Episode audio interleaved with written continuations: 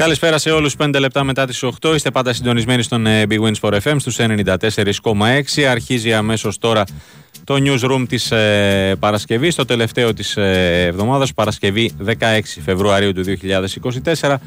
Τάσος Νικολόπουλος στο μικρόφωνο, Τάκης Μπουλής στη ρύθμιση του ήχου και τις μουσικές επιλογές και η Βαλεντίνα Νικολακοπούλου στην οργάνωση της παραγωγής της απόψινής εκπομπής.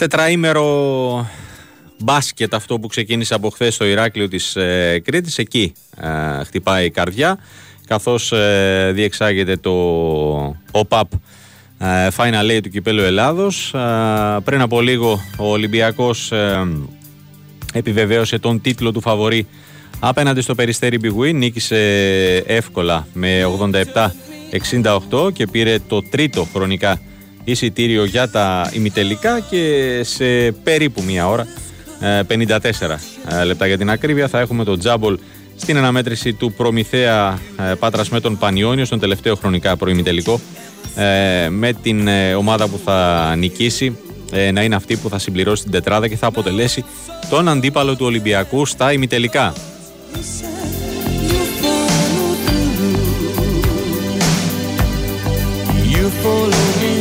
Ολυμπιακός ο οποίος ανησυχεί ε, για τον ε, Williams Goss καθώς ο Αμερικανός Γκάρτ ε, αποχώρησε με ενοχλήσεις στον ε, δικέφαλο από την αναμέτρηση και θα υποβληθεί ε, σε μαγνητική τομογραφία. Ας ελπίσουμε ότι θα είναι καθαρή και δεν θα δείξει κάτι ανησυχητικό.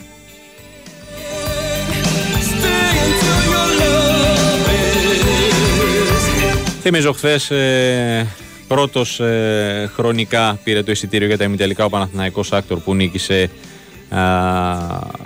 όχι και τόσο εύκολα την ε, ΑΕΚ Betsson ε, και ακολούθησε ο Άρης με μια επική ανατροπή επί του ΠΑΟΚ παρότι βρέθηκε στο πλήν 15 με έναν ε, μαγικό Τολιόπουλο έφτασε στην ανατροπή και πήρε την νίκη. Η Παναθηναϊκός Άκτορ λοιπόν Άρης θα συνθέσουν το πρώτο ζευγάρι των ημιτελικών ε, αυτός ε, θα είναι και ο πρώτος ε, χρονικά αύριο το απόγευμα στις 6 ενώ στις 9 ε, είπαμε ο Ολυμπιακός με τον νικητή του Προμηθέα Πανιόνιος.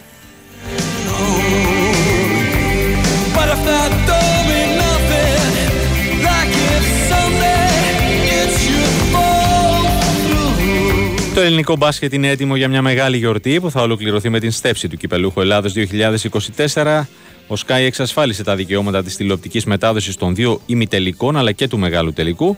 Το ραντεβού έχει δοθεί για άλλη μια χρονιά στο κλειστό γυμναστήριο Νέας Αλικαρνασού στα Δύο Αοράκια Ηρακλείου Κρήτης και όλα είναι έτοιμα για ένα μεγάλο μπασκετικό ραντεβού. Οι 8 ομάδες, Παναθηναϊκός Άκτορ, Ολυμπιακός, Περιστέρι Big Προμηθέας Πάτρας, Άρης Midea, ΠΑΟΚ mateco, ΑΕΚ Betsson και Πανιόνιος θα αγωνιστούν για την κατάκτηση του τροπαίου ξεκινώντας από τους προημιτελικούς της διοργάνωσης από όπου θα προκύψουν τα ζευγάρια που θα αγωνιστούν στον πρώτο ημιτελικό το Σάββατο 17 Φεβρουαρίου στις 6 και στον δεύτερο ημιτελικό την ίδια μέρα στις 9 και θα μεταδοθούν ζωντανά από τον Sky. Στόχος η θέση στον τελικό που θα διεξαχθεί την Κυριακή 18 Φεβρουαρίου στις 7 και θα μεταδοθεί επίσης από τη συχνότητα του Sky.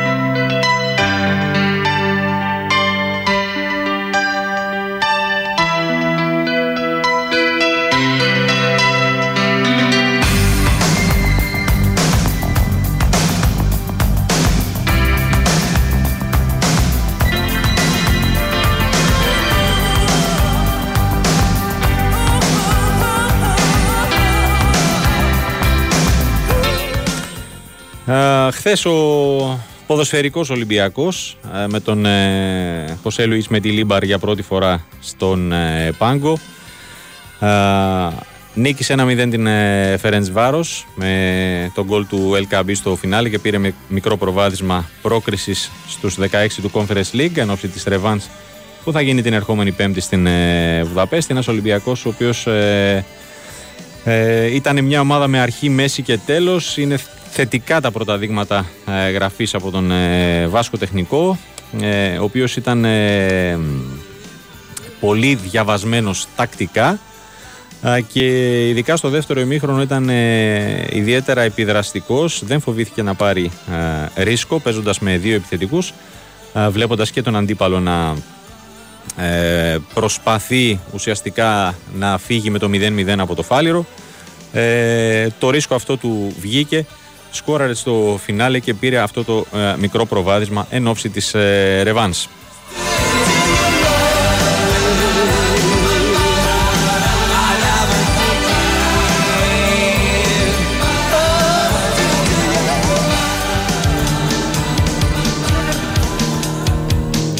Σήμερα ποδοσφαιρικά ήταν μια ήσυχη μέρα. Αν εξαιρέσει κανείς ε, την απόφαση για την ε, τιμωρία με δύο αγωνιστικές στον Τάισον και τον ε, Τάσο Μπακασέτα για την κοκορομαχία ε, που είχαν στον ε, πρώτο ημιτελικό κυπέλου ε, ΠΑΟΚ Παναθηναϊκού, δεν μπορεί να πει κανείς ότι υπάρχει κάτι ιδιαίτερο.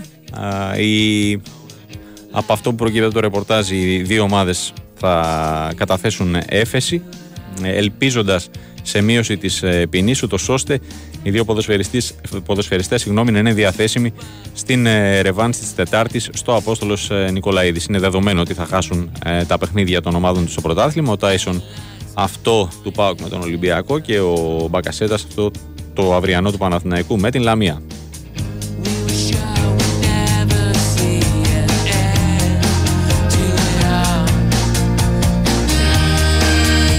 Πάμε σιγά σιγά να ξεκινήσουμε την ε, ροή της απόψινής ε, εκπομπής. Ε, πρώτος στην παρέα μας ο Παναγιώτης Κεφαλάς, ο οποίος παρακολούθησε το παιχνίδι και το έγραψε για το sportfm.gr. Επισυγραμμή. Επισυγραμμή. Θα τον έχουμε σε λίγο μαζί μας τον Παναγιώτη.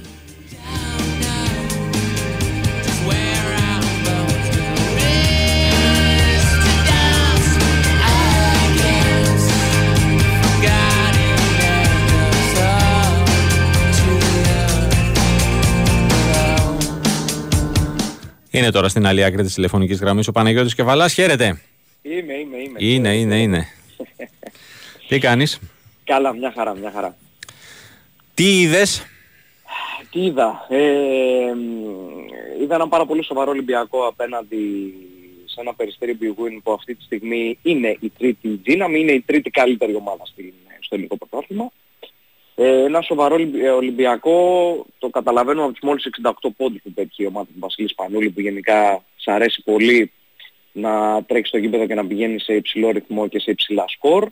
Ε, αφενός αυτό είναι το ένα κομμάτι στο οποίο ε, θα πρέπει να είναι πάρα πολύ ευχαριστημένος ο κ. Μπαρτζόκας. Από την άλλη ένας Ολυμπιακός ο οποίος ε, κάνοντας το μέσα από την άμυνα του έτσι το, το παιχνίδι γιατί βρήκε πολύ εύκολα καλάθια χωρίς να πιεστεί ιδιαίτερα. Το άλλο θετικό για τον Ολυμπιακό είναι ότι επειδή μιλάμε για ένα final eight το οποίο αν θες να πας στον τελικό αυτό σημαίνει ότι θα δώσεις τρία σερή παιχνίδια, δηλαδή όχι τρία μόνο σερή παιχνίδια, τρία παιχνίδια, ένα παιχνίδι για την ημέρα δηλαδή που είναι ναι. πολύ επίπονο για αυτά. Ε, κατάφερε να μοιράσει τον χρόνο της συμμετοχής ο Γιώργος Μπαρτζόκας. Σαφώς... Η διαχείριση πρέπει να ξεκινάει από νωρίς, από τον προημιτελικό στην ουσιαστικά.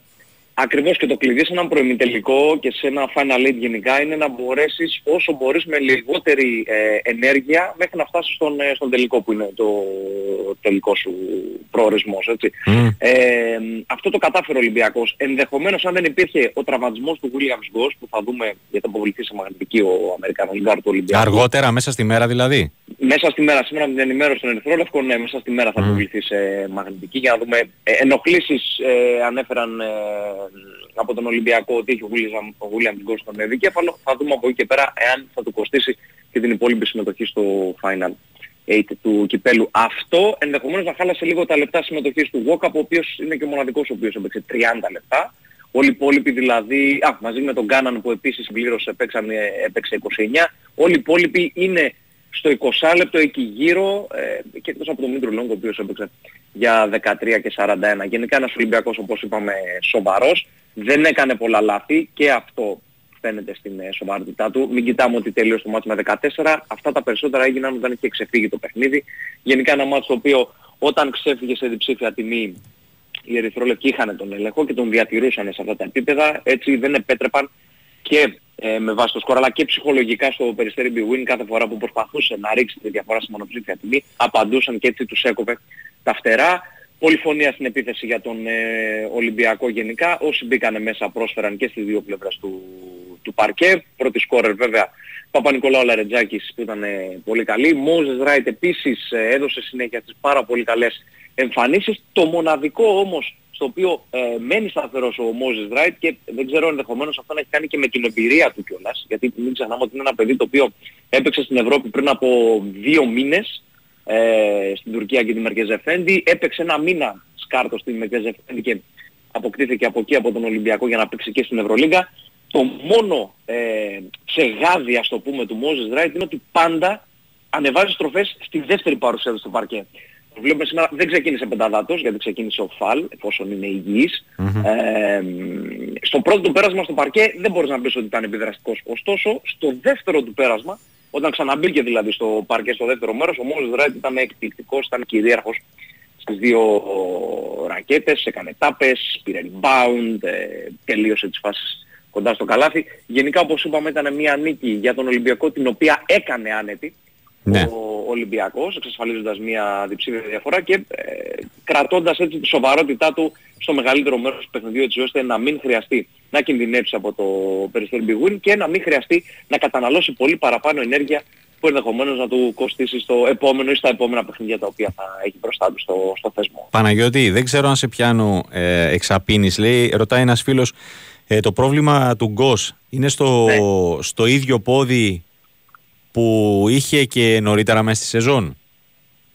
Ένιωσε ενοχλήσεις στον ε, αριστερό δικέφαλο. Νομίζω, νομίζω αυτό ήταν. Ναι, ναι. νομίζω αυτό ήταν.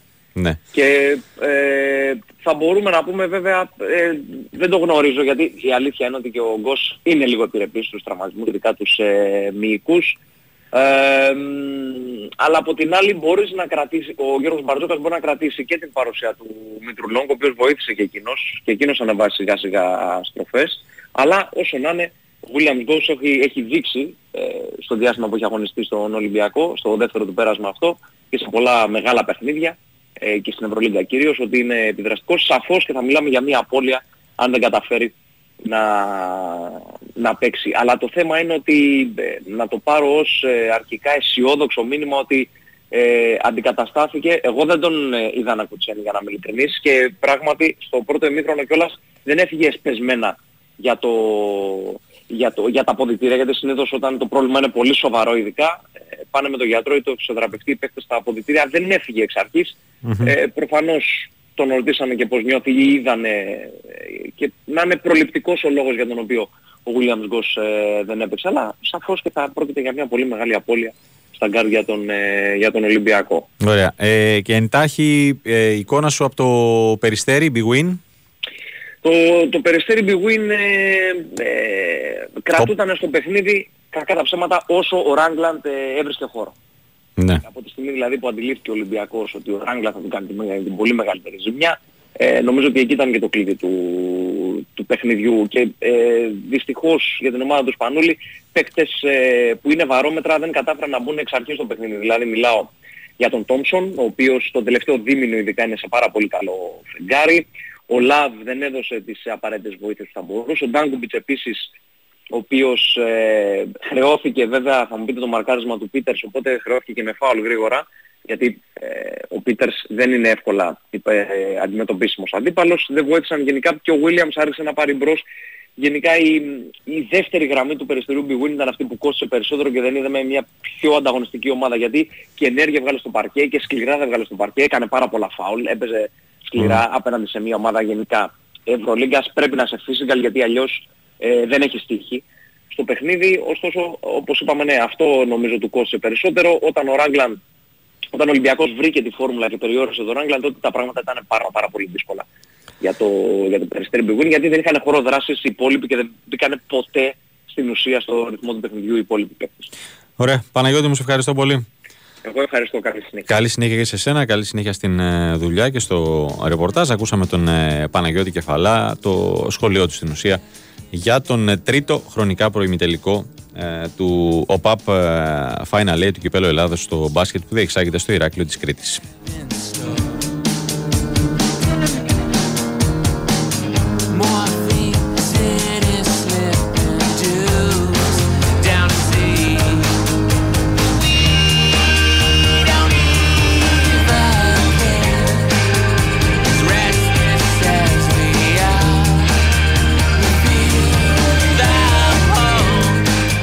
Πάμε όπως με ενημερώνει εδώ ο κύριος Τάκης σε ένα μικρό διαφημιστικό και επιστρέφουμε.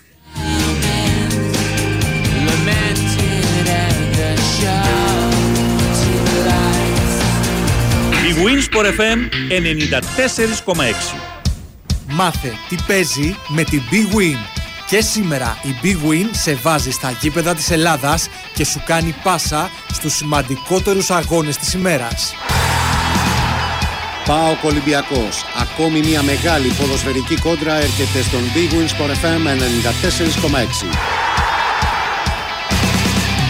Την Κυριακή συντονιστείτε από νωρίς στην κορυφαία αθλητική συχνότητα της χώρας για να μάθετε τα τελευταία νέα των δύο μονομάχων και στις 8.30 ακούστε σε απευθεία σύνδεση με την Τούμπα το παραδοσιακό ντέρμπι ανάμεσα σε ΠΑΟΚ και Ολυμπιακό. Νωρίτερα στις 7 η ΑΕΚ υποδέχεται την Κηφισιά ενώ το πρόγραμμα της ημέρας ανοίγει στις 3.30 με την αναμέτρηση Βόλος Παζιάνινα. Η δράση αρχίζει από το Σάββατο με δύο σημαντικά μάτς καθώς ο ΠΑΟΚ υποδέχεται τη Λαμία στις 8.30 και ο Άρης φιλοξενείται από τον Ατρόμητο στις 7.30. Μπαλά όμως παίζουμε και τη Δευτέρα με την αυλαία να κλείνει με τις αναμετρήσεις Όφη Πανσεραϊκός στις 5.30 και Αστέρας Τρίπολης Πανετολικός στις 6.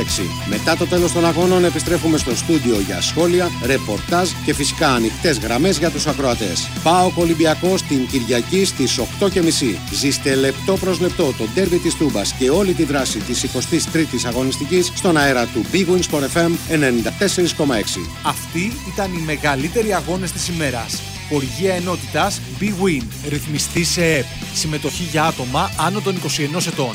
Παίξε υπεύθυνα.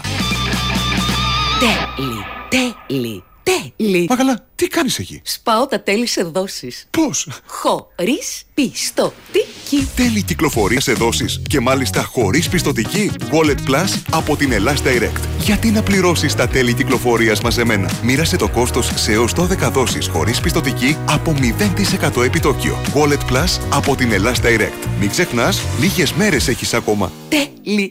Η Wins for FM 94,6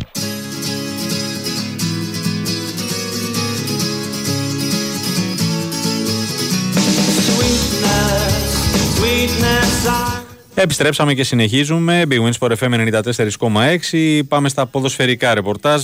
Ε, ξεκινάμε με Παναθηναϊκό που υποδέχεται αύριο το βράδυ στο Απόστολος Νικολαίδης στην ε, Λαμία. Τάσος Νικολογιάννη στην παρέα μας. Χαίρετε. Γεια Στάσο. Μετά από 3 Δεκεμβρίου Παναθηναϊκός έπαιζε με τον Όφη. Πω, πω. Μετά έκλεισαν τα γήπεδα και έχουμε πάει 16 Φεβρουαρίου. Είναι 2 μήνες και 13 μέρες. Με 2,5 μήνες ουσιαστικά. 73 μέρες, ναι, ναι. 2,5 μήνες. Μεγάλη στιγμή αυριανή, θα δούμε και πάλι... Αφού λύθηκαν όλα τα προβλήματά μας, έτσι, να τα πούμε ναι, για αυτά. Βέβαια, τα λύσαμε τα προβλήματα, έτσι. νομίζω ήταν μια πολύ σοφή απόφαση της κυβέρνησης. Ανοίγουν τα γήπεδα και έχουν λυθεί όλα τα προβλήματα, δεν υπάρχει βία. Μην είναι ανήσυχος και ζητάς. ναι. και πήραν τα μέτρα που έπρεπε να πάρουν, μπήκα κάμερα στα γήπεδα όπως μας είχαν πει και όλα αυτά. Το μόνο που έχει αλλάξει είναι οι ποινές ναι. που έχουν αυστηροποιηθεί. Βεβαίως ε, θα πω την ταπεινή μου άποψη, ε, έτσι όπως έχει γίνει με τις ποινές, δεν ξέρω κατά πόσο θα είναι εφαρμόσιμες στο ποδόσφαιρο. Στο ποδόσφαιρο, όπως αυτό που έκανε λες ιδεά με, το, με την ΑΕΚ στο μπάσκετ, ε; Ακριβώς, γιατί υπάρχει το αυτοδίκητο και μπορεί οποιαδήποτε ομάδα να πάει να κάνει κάποια, να πάει στο κάστρο ή οπουδήποτε αλλού και να, να μπλέξουμε.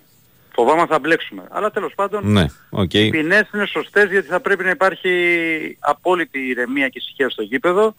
Απλά μην πάμε στην άλλη υπερβολή, να πέσει ας πούμε ένα μπουκάλι και μια ομάδα να τιμωρείται τη έδρα της, επειδή έχει πέσει απλά ένα μπουκάλι, τίποτα άλλο. Ναι. Τέλος πάντων, να δούμε. Λοιπόν, ε, Παναγικός ολοκλήρωσε την προετοιμασία ότι έχει πάρει 23 παίκτες ο, ο Τερίμ στην αποστολή. Φυσικά δεν είναι μέσω Μπακασέτος για τον οποίο ο Παναγικός έκανε έφεση και περιμένει Δευτέρα το αποτέλεσμα της έφεσης για να δει αν θα πέσει στη μία αγωνιστική α, η τιμωρία για να τον έχει διαθέσιμο στον Άσο τον Μπάουκ. Αλλιώς δεν θα παίξει ούτε με τη Λαμία ούτε με τον Μπάουκ. Ο, το καλό νέο της ημέρας είναι ότι ο Φώτης Ιωαννίδης έκανε το μεγαλύτερο μέρος της προπόνησης. Ε, και αν συνεχίσει έτσι, αφού έχει ξεπεράσει κάθε ενόχληση, όλο το προηγούμενο διάστημα, στο τελευταίο διάστημα έκανε το μικρό πρόγραμμα και δεν έχει καμία ενόχληση, ε, τότε ίσως την Τετάρτη να είναι διαθέσιμος για το ματς με τον ΠΑΟΚ, τουλάχιστον στη διάρκεια του αγώνα, αν όχι από την αρχή. Mm-hmm. Εκτός είναι ο Ντούρισιτς, ο οποίος έκανε ατομικό, και φυσικά οι Μάγκνουσον Πάλμερ Μπράουν και έμεινε εκτός και ο Τσέριν. Οι 23 παίκτες... Ε, Τσέριν για τακτική φαντάζομαι. Ε, για ξεκούραση ας πούμε. Δεν ξέρω, απλά δεν, δεν είναι στην αποστολή. Mm-hmm. Ε, τώρα, οι 23 παίκτες που είναι εκτός είναι οι Λοντίγκιν, Δραγκόφσκι, Λίλο, Βαγιανίδης, Χουάνκαρ, Ρούμπεν, Σένκεφελντ, Ζέκα, Σπόραρ, Μπερνάρ, Λιμιός, Ματσίνη, Ούγκο, Γετβάη, Αϊτόρ, Μλαντένοβιτς, Κότσιρας, Γεδεμέγεφ, Παλάσιος, Βιλένα, Ράου, Βέρπης και Ακαϊντίν. Θα πάει σε αρκετές αλλαγές ο προπονητής αύριο. Mm-hmm. Ε, δεν αποκλείω και στη θέση του τερματοφύλακα να δούμε το Λοντίγκιν. Δεν το αποκλείω, αλλά σίγουρα πιστεύω στο κέντρο της άμυνας με τον Ούγκο να είναι πιθανό να έχει δίπλα του τον Ακαϊντίν ή το Σέγκεφελτ, θα το δούμε αυτό, πιθανότατα τον Ακαϊντίν.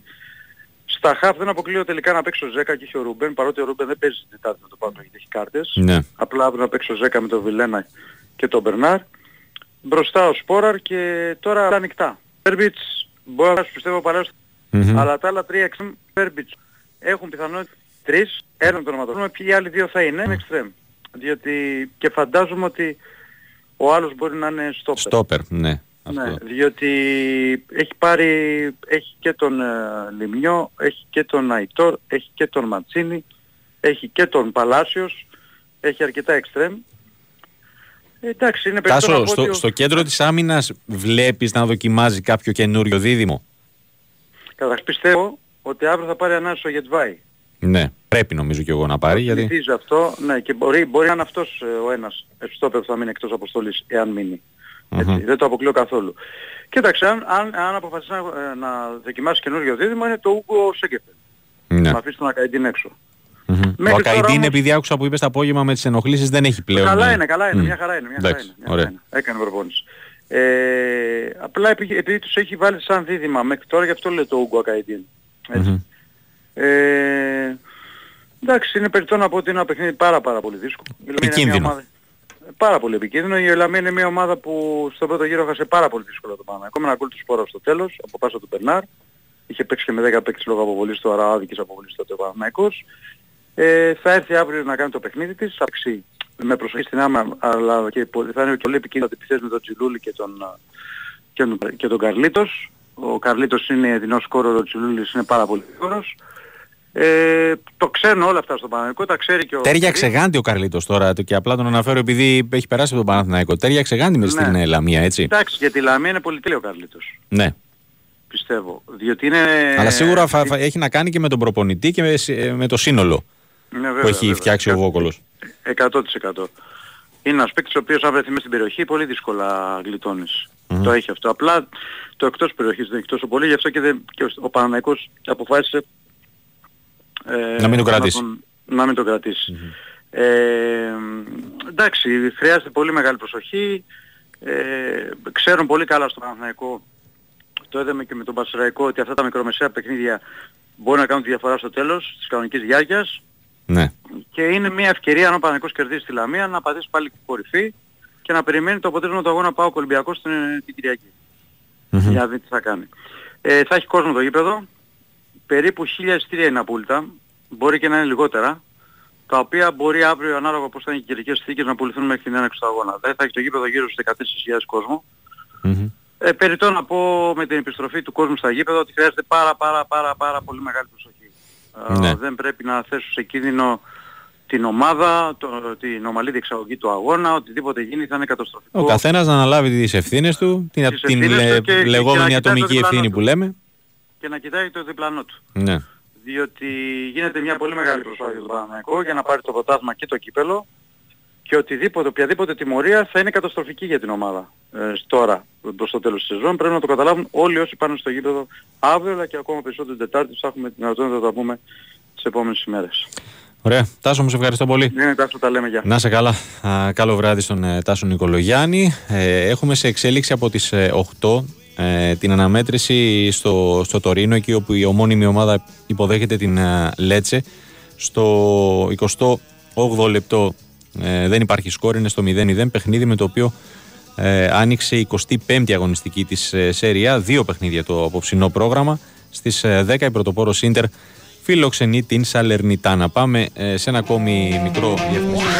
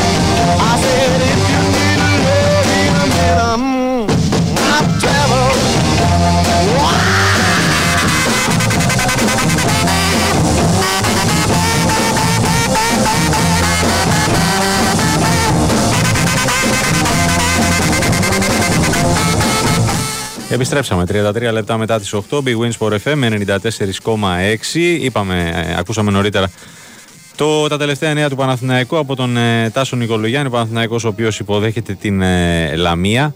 Μια Λαμία η οποία προέρχεται από α, τέσσερις διαδοχικές νίκες βλέπω εδώ πέρα και τέσσερα παιχνίδια α, χωρίς ήττα, τέσσερα διαδοχικά παιχνίδια χωρίς ήττα μακριά από την ευθειότητα.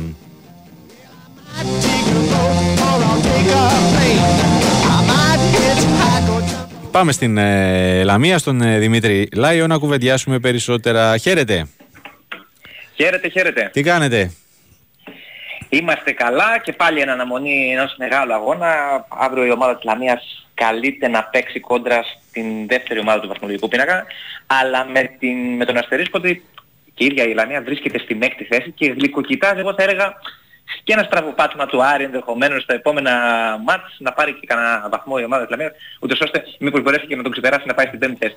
Φυσικά εντάξει είναι όνειρο απαντηλό αυτό αλλά θέλω να πω ότι είναι και πολύ κοντά στην πέμπτη θέση και όχι μόνο στην έκτη. Mm-hmm. Ε, έχει ένα σύντεχνο ε, δεν θα, θα διαφωνήσω σε αυτό που λες το όνειρο απαντηλό γιατί έχει δείξει φέτος η Λαμία ότι ε, η ίδια δηλαδή έχει δημιουργήσει τις ε, προσδοκίες. Σίγουρα, σίγουρα. Και οι αριθμοί και η εικόνα Μπράβο, τώρα αυτό έλεγα ε, πριν, δεν ξέρω αν πρόλαβες να ακούσεις. Η Λαμία η οποία προέρχεται από τέσσερις σερή νίκες και εκτός έδρας ε, είναι αίτητη στα τελευταία τέσσερα παιχνίδια της με δύο νίκες και δύο ισοπαλίες. Έτσι είναι και, και το αστείο της όλης υπόθεσης είναι ότι ε, αν το δούμε εντελώς ψυχρά και με αριθμούς η ομάδα της Λαμίας είναι η πιο φορμαρισμένη αυτή τη στιγμή ομάδα στο πρωτάθλημα. ναι, είδες λοιπόν. ναι. Ε, η αλήθεια είναι ότι και από τον πρώτο γύρο, το, αν θέλουμε να το πούμε έτσι, η τύχη χρωστάει κάτι στη Λαμία απέναντι στον Παναθηναϊκό. Σε εκείνο το μάτς, για να μην πω ότι άξιζε την νίκη η Λαμία, άξιζε τουλάχιστον την ισοπαλία απέναντι στον Παναθηναϊκό, σε έναν τρομερά φορμαρισμένο Παναθηναϊκό εκείνη την εποχή. Ε, κατάφερε πραγματικά να κάνει μια από τις καλύτερες τεπινές εμφανίσεις της ομάδας Λαμίας και δεν κατάφερε να πάρει τίποτα σε εκείνο το μάτς. Ε, γι' αυτό το λέω ότι χρωστάει η τύχη, αν μπορούμε να το πούμε έτσι. Ε, για το αυριανό μάτς, ένα αυριανό μάτς που βρίσκει το Λεωνίδη Βόκολο να έχει την απουσία μόνο του Αμαράλ, ο οποίος έχει δηλωθεί γιατί είχε συμπληρώσει κίτρινες κάρτες και του Σαραμαντά, δύο αριστερά μπακ δηλαδή είναι εκτός ε, μάχης, ο Σαραμαντάς ε, ε, εδώ και πολλούς μήνες είναι εκτός ε, λόγω του τραυματισμού. Ωστόσο έχει την, αυτή την τύχη και τη δυνατότητα φέτος η ομάδα της Λαμίας να έχει τόσο μεγάλο βάθος στον πάγκο και να έχει τη δυνατότητα να βάλει τον Σίγκλεϊ στα αριστερά. Δηλαδή βγαίνει ο Αμαράλ, μπαίνει ο Σίγκλεϊ, ενδεχομένως και ένας καλύτερος παίκτης. Δηλαδή αν δεν είναι στα ίδια κυβικά, είναι πολύ καλή και οι δύο αριστεροί back της ομάδας της Λαμίας αυτή την σεζόν. Γενικότερα έχει μια πάρα πολύ καλή εικόνα και αυτό φαίνεται σε όλα τα παιχνίδια, πόσο μάλλον τώρα που είναι και φορμαρισμένη. Mm-hmm. Ε, εντεκάδα, μπορούμε να κάνουμε κάποια εκτίμηση. Νομίζω, Κάποια νομίζω πρόβλεψη. εύκολα πάνω κάτω μπορούμε να βρούμε Ναι. την ε, εντεκάδα. Κάτω από τα δοκάρια ο Κοσέλεφ, ο οποίος Είναι, νομίζω είναι από τις ενδεχομένως να λίγε. είναι και ο MVP. Δημήτρη, συγγνώμη που σε διακόπτω. Νομίζω είναι από τις λίγες φορές που το λες έτσι τόσο ε, Ναι, ναι. αυθόρμητα ότι είναι εύκολα. Συνήθως είσαι Ναι, λίγο ναι, ζω- ναι, ναι, όντως. φιδωλός, ζορίζεσαι. Όντως γιατί έχει βρει αυτή τη χημεία που θέλει Μμμ. ο Λεωνίδας Βόκολος. Είναι και η λειψιδρία που υπάρχει στις θέσεις των επιθετικών. Γι' αυτό το λέμε. Τα ότι μετρημένα λέμε κουκιά τόση που λέμε. σιγουριά. ναι, ναι, ναι, ναι, ναι, έτσι ακριβώς. Κάτω από τα δοκάρια ο Κοσέλεφ, ο οποίος ενδεχομένως να είναι και ο MVP φέτος της ομάδας Λαμίας και όχι ο Καρλίτος, ο οποίος διανύει πραγματικά και αυτός φοβερή σεζόν. Αριστερά ο Σίγκλη, όπως είπαμε, έλλειψη του Αμαράλ. Δεξιά ο Σιμών στο κέντρο της άμυνας Δανετόπουλος και Παπαδόπουλος οι οποίοι έχουν συμπέσει ένα τρομερό αμυντικό δίδυμο για την ομάδα της Λαμίας. Τζανδάρης και Νούνιες τα δύο αμυντικά χαπ με τον Καρλίτος στην κορυφή της επίθεσης και πίσω από αυτόν τους Τσιλούλη, Μαρτίνεθ και Σλίβκα βλέπουμε να επιστρέφει στην ε, βασική εντεκάδα γιατί δεν ξεκίνησε βασικό στο προηγούμενο μάτς. Ε, αυτά πάνω κάτω δεν είναι και πολλές ε, οι επιλογές που θα μπορούσε να έχει ο, ο Λεωνίδας Βόκολος γιατί θυμίζω ότι τη μεταγραφική περίοδο του Ιανουαρίου η ομάδα της Λαμίας έδιωξε συνολικά 7 ποδοσφαιριστές και απέκτησε μόνο έναν. Ε, Ναι. Και αυτό δείχνει το πόσο πιστεύουν στην ομάδα, στο υπάρχουν υλικό και δείχνει επίσης ότι ε, καλώς ή κακώς εδώ και καιρό η ομάδα της Λαμίας έχει πετύχει το στόχο της παραμονής. Ναι, βέβαια. Βέβαια έχει δημιουργηθεί και ένας άλλος στόχος με την πολύ καλή Αυτό που πορεία λέμε το αυτή. τρώγοντας έρχεται η όρεξη. Έτσι, έτσι, σιγά σιγά, γιατί όχι και να μπει για πρώτη φορά στην ιστορία της στα play-off. Βέβαια έχει λίγο δρόμο ακόμα, καθώς απομένουν Εντάξει, τέσσερις τα έχουμε αγωνιστικές. ξαναπεί, είναι πάρα πολύ ζόρικο το δύσκολο πρόγραμμα. έτσι. Μμμ. Αλλά οκ. Ε, παιχνίδι, παιχνίδι. Και βλέποντας και τι κάνει και ο Αστέρας, γιατί αυτός είναι ο, ο μοναδικός ε, που μπορεί να την απειλήσει. Δεν συζητάμε τώρα για Πανσεραϊκό και Ατρόμητο, έχουν μείνει πολύ πολύ πίσω. Έτσι είναι, έτσι είναι. Ε, έχει ενδιαφέρον όμως, ειδικά το αυριανό παιχνίδι κόντρα στον Παναθηναϊκό, στον πολύ πολύ δυνατό και φέτος Παναθηναϊκό, διεκδικητή του τίτλου. Ε, είπαμε και το, αυτό που σας είπα νωρίτερα, ε, είναι ενδεχομένως το έχουν στο πίσω μέρος του μυαλού τους οι άνθρωποι της ομάδας, ότι στέρισε η τύχη κάτι από τη Λαμία στο μάτς με τον Παναθηναϊκό στο πρώτο γύρο. Ε, γιατί όχι να διεκδικήσουν ό,τι περισσότερο μπορούν στη λεωφόρο. Ωραία. Δημήτρη μου, σε ευχαριστώ πολύ.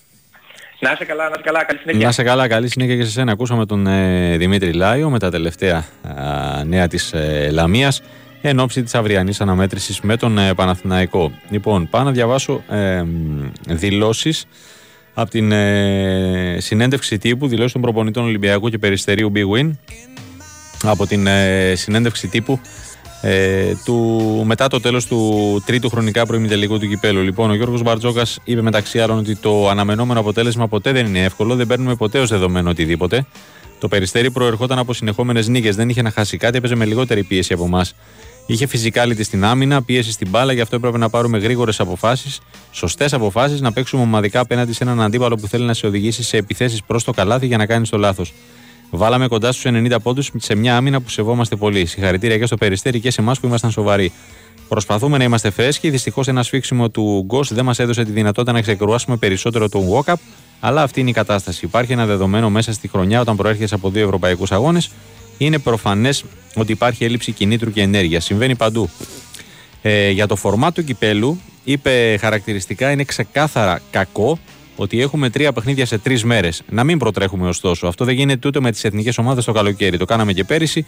Για καμία ομάδα δεν είναι normal. Α ελπίσουμε ότι θα το περάσουμε αλόβητη. Και, το, και σε ερώτηση για το αν μπορούν να γίνουν εκπλήξεις στο θεσμό του κυπέλου, είπε είναι δύσκολα διαχειρίσιμοι αγώνες. Οι παίκτες παίζουν 30-40% κάτω από την ένταση της Euroleague. Έτσι είναι εύκολο να γίνουν εκπλήξεις, σαφώς και γίνονται σε όλη την Ευρώπη. Χάνουν παιχνίδια ή τα κερδίζουν στον πόντο. Το πρωτάθλημα βελτιώνεται συνεχώς. Υπάρχουν 5-6 ομάδες που είναι σε καλό επίπεδο και ακόμη και οι τελευταίες ενισχύονται. Δεν είμαστε στο επίπεδο του Ισπανικού πρωταθλήματος, αλλά κάθε χρόνο γίνεται και καλύτερο. Φαίνεται και από το ενδιαφέρον του κόσμου και των media. Έχουμε βοηθήσει σαν ομάδα για να ξαναγίνει το μπάσκετ όπως έχει γίνει με τις πορείες μας στην Ευρώπη τα τελευταία χρόνια.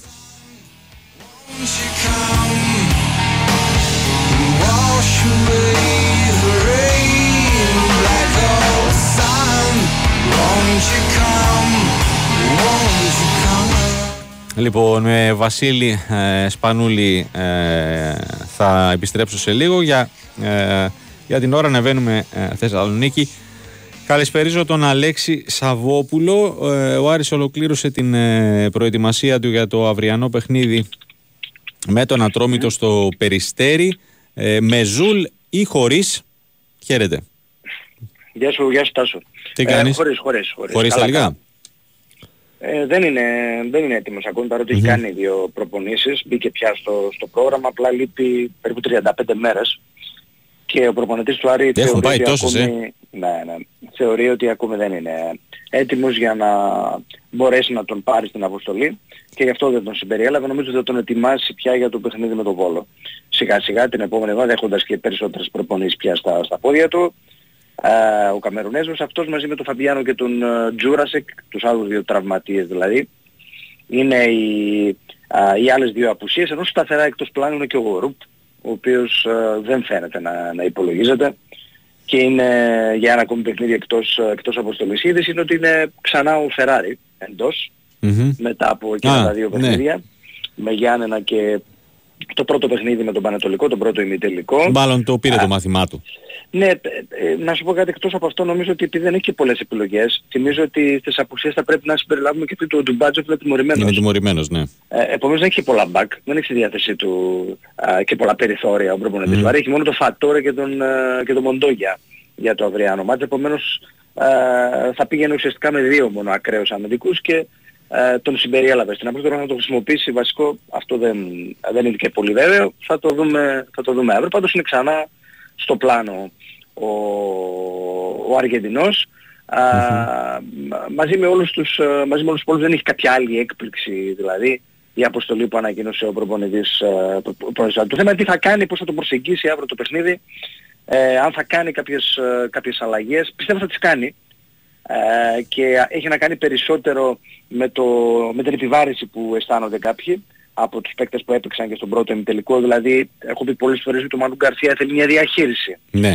Έπαιξε, έπαιξε μάλιστα 70 λεπτά, ήταν πάρα πολύ καλός, α, απλά αυτός δεν έχει ρυθμό, δεν έχει ανάσες, ενδεχομένως να μείνει στον πάγκο και να μην ξεκινήσει αύριο και να μπει ο Φετφατζίτης για παράδειγμα. Ναι, και να στο- στο χρησιμοποιηθεί βασικό ως σχήμα. αλλαγή. Ή και Ναι. καθόλου αν, αν δεν χρειαστεί. Ε, ανάλογα ναι, πώς Ναι. θα πάει το μάτς. Και ο Βέλεθ προέρχεται από ένα σοβαρό τραυματισμό, έκανε σπουδαίο μάτς και αυτός, αλλά νιώθει κάπως κουρασμένος, ίσως και αυτός να έρθει από τον πάγκο, να μείνει ε, δηλαδή στους αναπληρωματικούς και ανάλογα να το χρησιμοποιήσει ο προπονητής, ίσως και στο 6, γιατί το χρησιμοποιεί εσχάτως εκεί, τώρα που δεν έχει ούτε Ζουλ ούτε, ούτε Τζούρασεκ. Μμμ. Επίσης είναι πολύ πιθανή για μένα μια αλλαγή και στις πλευρές της επίθεσης καθώς Αμφότερης, Σουλεϊμάνοφ και Σαβέριο ε, έχουν πάρει πολλά παιχνίδια. Ο Σαβέριο έπαιξε ε, μετά από τέσσερις μήνες συνεχόμενα ματς, βγάζει μια κόπωση και αυτός. Τώρα να μείνουν και οι δύο έξω είναι λίγο παρακινδυνευμένο νομίζω. Τώρα ένας από τους δύο. Ίσως να, να ξεκουραστεί και να ε, μπει ο Μπένετ, να έχει κάτι άλλο στο μυαλό του, Σαμόρα που το χρησιμοποιεί στις πλευρές. Ε, ο προπονητής του Άρη. Θα βλέπεις Ε, Καρύμ βασικό; τι να σου πω τώρα, το θεωρώ λίγο δύσκολο από, από το αυριανό μάτς. Μμμ. Ε, νομίζω ότι επειδή ε, ε, ακολουθεί μετά το, τη βδομάδα που είναι λίγο πιο χαλαρός ο Άρης, ε, πάλι ένα διάστημα με τέσσερα μάτς σε λίγες μέρες, εκεί θα χρειαστεί σίγουρα Α, ναι, να γιατί είναι παίξει. και εμβόλυμη. Ναι, επομένως ίσως το μεταθέσει για λίγο αργότερα να του δώσει και λίγο παραπάνω χρόνο να, να εγκληματιστεί με την, με την ομάδα. Ναι. Μμμ.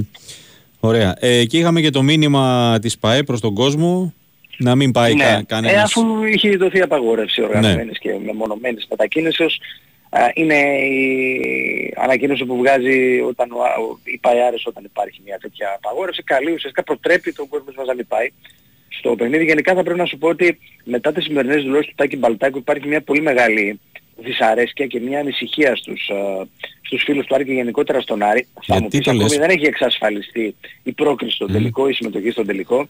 Α, με αφορμή Α, που είπε περιβόλου με μαθητές; Ε, περι- ναι, α, αυτό ξέρεις τώρα. τώρα το- ε, έλα πες εσύ στο φίλο του Άρη και σε οποιονδήποτε φίλαθλο τώρα, Α, ναι. οποιασδήποτε ομάδας, αλλά ειδικά μιας και αναφερόμαστε τώρα στον Άρη στην προοπτική μετά από 14 χρόνια να διεκδικήσει ένα τρόπαιο, να παίξει ένα τελικό και να διεκδικήσει ένα τρόπαιο, ότι δεν μπορεί να το παρακολουθήσει από, Ναι. από κοντά διαζώσεις. Ε, νομίζω ότι είναι κάτι το οποίο θα πρέπει να το, να το δούμε λίγο διαφορετικά. Δεν ξέρω ο Άρης πώς θα αντιδράσει εφόσον τελικά εξασφαλίσει την πρόκληση, γιατί να μην βιαζόμαστε, υπάρχει ένα δεύτερο παιχνίδι. Ναι, ακόμα. γιατί είπε κιόλας ε, λίγο ε, διαγώνια, να το πω έτσι, που τη διάβασα, ότι θα το συζητήσουμε με τις ομάδες ε, μετά Τώρα την αυτό λίγο ολοκλήρωση. δικηγορίστικο μου φάνηκε, το θα το Ε, συζητήσουμε ναι, τώρα. ξέρω εγώ τώρα, τι να πω. Ναι, ε, Ναι, Δηλαδή- γιατί φαντάζομαι και, και ο, ο- οποιοδήποτε να είναι, ο- ε, είτε ο Άρης είτε ο, θα σου πω Πανετολικός ή κάποιος ο Πα- ΠΑΟΚ Παναθηναϊκός ή φιναλίστ, ε, φ- ε, φαντάζομαι ότι και εκείνοι ε, θα αντιδράσουν.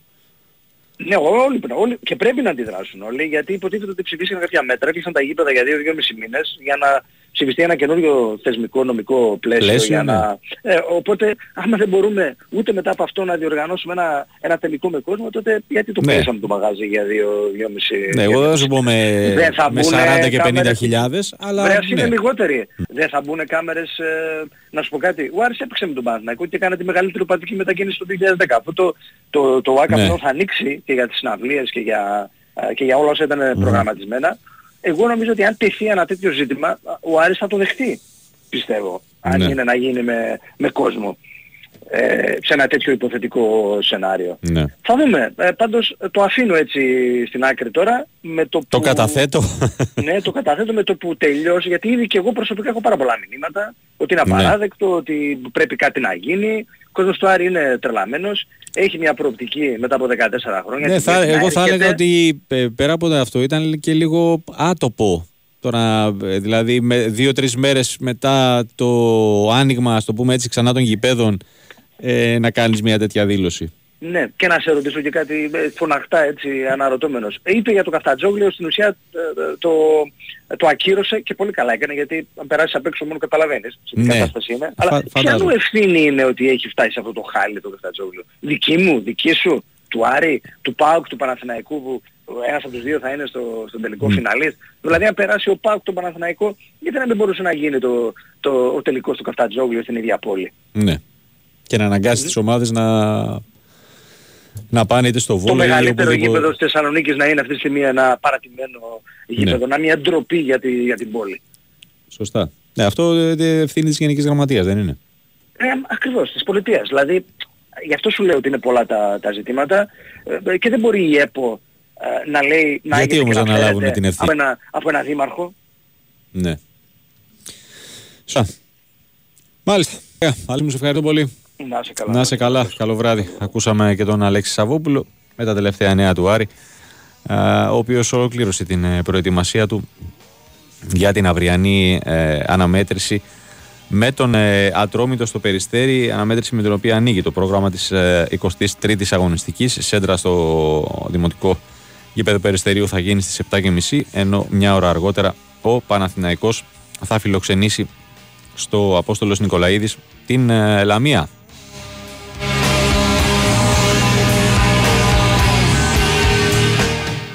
Από το Nova Sports Prime η αναμέτρηση του Περιστερίου ε, και από το Κοσμοτέ Sport 1 ε, αυτή του Απόστολος Νικολαίδης. Την Κυριακή μιας και ε, μπήκα σε αυτή τη διαδικασία. Την Κυριακή το πρόγραμμα περιλαμβάνει τρία παιχνίδια. Ξεχωρίζει το ΠΑΟΚ Ολυμπιακό στις 8.30 στο γήπεδο της Τούμπας από το Nova Sports Prime. Ε, το πρόγραμμα της ημέρας ανοίγει στις 3.30 με την αναμέτρηση Βόλος Πας Γιάννενα στο Πανθεσσαλικό από το Κοσμοτέ Sport 1 και από το ίδιο κανάλι θα μεταδοθεί και το ΑΕΚ Κηφισιά ε, στις 7 στην ΟΠΑΠΑΡΕΝΑ. Ε, τη Δευτέρα άλλα δύο παιχνίδια με τα οποία ολοκληρώνεται το πρόγραμμα της ε, αγωνιστικής. Ε, στις 5.30 όφι Πανσεραϊκός στο Θεόδωρος Βαρδινογιάννης από το Κοσμοτέ Sport 1 και ε, στις 6 στην, ε, στο Θεόδωρος Κολοκοτρώνης ε, ο Αστέρας Τρίπολης θα φιλοξενήσει τον Πανετολικό από τον Nova Sports Prime.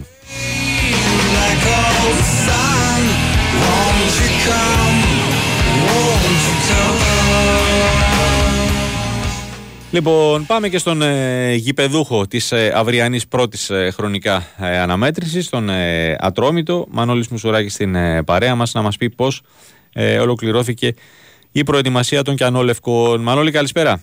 Καλησπέρα Τάσο. Τι κάνεις; Γεια σου, γεια σου. Καλά. Εσύ; Καλά είμαι κι εγώ. Τέλεια. τέλεια. Ολοκληρώθηκε; Ολοκληρώθηκε πριν από λίγο, είχαμε και την Μμμ. αποστολή. Για έναν ατρόμητο το οποίος okay, θέλει να επιστρέψει στα θετικά αποτελέσματα. Θυμίζω τέσσερις ερείτες έχει η ομάδα του Περιστερίου, πλέον στο πλήν 10 από την Εξάδα. Στο συν Ομάδα εφτά των στη ζώνη- Σερή. Είτε θετικά είτε αρνητικά. Ναι, ισχύει αυτό που λες, σωστό. Ε, εντάξει, πολλά μαζεμένα τα θετικά αποτελέσματα στην Ναι. αρχή. Εγώ θεωρώ ότι θα ακουστεί ως δικαιολογία, αλλά ήταν ε, πραγματικά έπαιξε κα- καταλητικό ρόλο. αυτές οι πολλές μαζεμένες απουσίες ε, που είχε το προηγούμενο διάστημα και όχι απλά αριθμητικά και ποιοτικά ήταν παίκτες κομβικοί που έλειψαν είτε για το κύπελο εθνών είτε λόγω τραυματισμών ίσως να άλλαζαν λίγο την πορεία και τους στόχους του τρομή του μέσα στη σεζόν. Όπως και να έχει συνέβη. Και ο Τρόμητος κοιτάει την επόμενη μέρα. Έλεγα λοιπόν ότι είναι στο πλήν 10 από την Εξάδα στο συν 7 από τη ζώνη του βιβασμού πιο κοντά. Όχι πως το σκέφτονται, όχι πως υπάρχει ουσιαστικός και ουσιαστική ανησυχία για αυτό το σκοπό. Απλά θέλω να δείξω ότι πλέον είναι ξέρεις, τη δυσκολία του εγχειρήματος για την Ναι. είσοδο στα play-offs. Ναι, δεν, νομίζω ότι δεν μπορεί να κοιτάει ε, play-off όντας το ε, πλην 10 από την έκτη Ναι. θέση ο Ατρόμητος και με δεδομένο ότι απομένουν τέσσερις αγωνιστικές. Έτσι, αν ήταν παραπάνω, ε, θα σου έλεγα να το συζητήσουμε. Αλλά τώρα με τέσσερις αγωνιστικές και Κοίτα, έχοντας... η αλήθεια είναι ότι συζητώντας με ανθρώπους του τρομή του δεν σου λέω ότι το πιστεύουν ακράδαντα, αλλά λένε ότι μέχρι να τελειώσει το πρωτάθλημα εμείς κοιτάμε κάθε αγωνιστική. το Ναι, ρόλο που σίγουρα. παίρνουμε. Απλά να σου πω κάτι, είναι και. ε, θα βγάλω τον Πασεραϊκό που, είναι, που έχει τους ίδιους βαθμούς με, την, ε, με τον Ατρόμητο. Ε, έχει μπροστά του δύο ομάδες. Ε, δηλαδή η Λαμία με τους 33 και τον Αστέρα με τους 29. Δεν νομίζω ότι ε, μπορεί να ξεπεράσει ε, κάποια από τις δύο. Άντε τη μία τον, ε, τον Αστέρα που είναι στο, στους 6 να σου πω ναι, αλλά τώρα τη Λαμία που είναι στους 10 στους 10. Την έχει και εντός τη Λαμία. Αλλά πρέπει πέρα από ακόμα ένα σερί που πρέπει να κάνει μέσα σε αυτήν τη σεζόν, πρέπει να περιμένει και τα αποτελέσματα των άλλων. ναι, δεν Σε εξαρτάται. κάθε περίπτωση, εγώ κρατάω αυτό που έχει πει και ο Σάσα Έλιτς μετά την τελευταία ήττα από τον Πανατολικό, ότι πρέπει να βελτιωθούμε και το λέει από την έννοια ότι το βασικό που έχει να κάνει ο Ντρόμητος μέχρι το φινάλι της σεζόν είναι να βάλει ακόμα περισσότερες βάσεις. Έχει βάλει και φέτος, αλλά ακόμα περισσότερες εν ώψη της νέας σεζόν.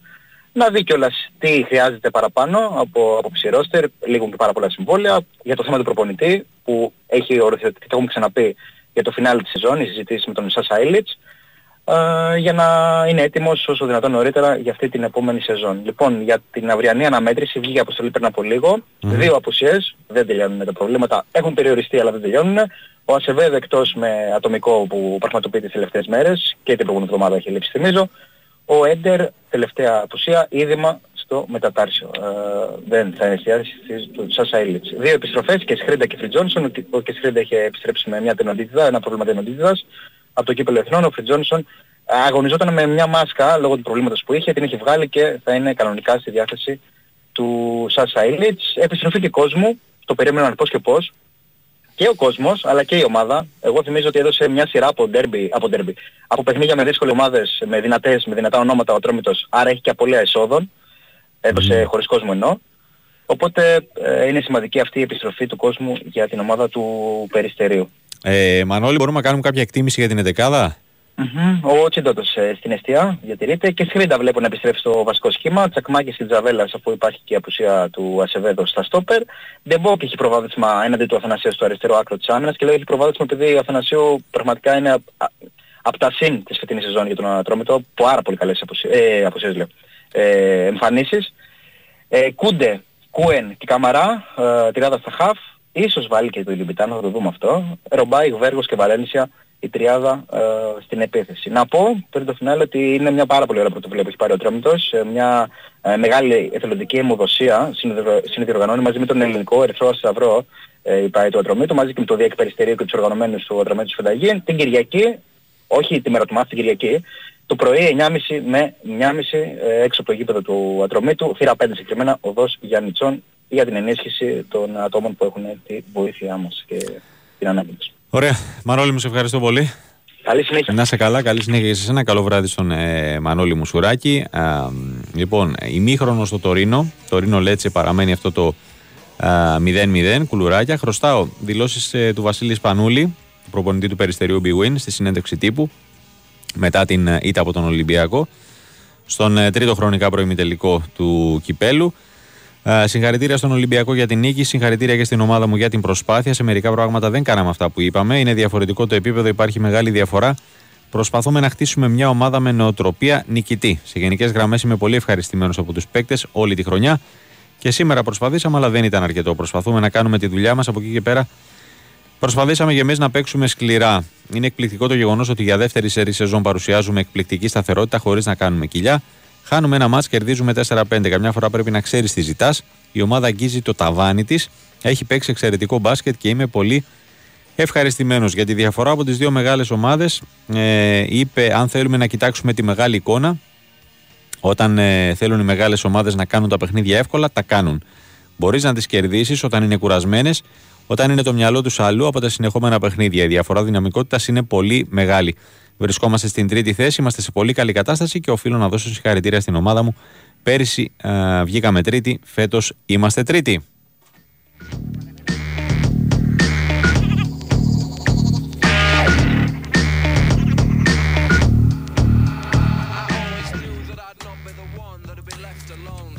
Λοιπόν, πάμε να κλείσουμε την ε, πρώτη ώρα με υγρό στίβο ε, από τα φρέσκα, τα απογευματινά, στο Παγκόσμιο Πρωτάθλημα Υγρού Στίβου της ε, Ντόχα.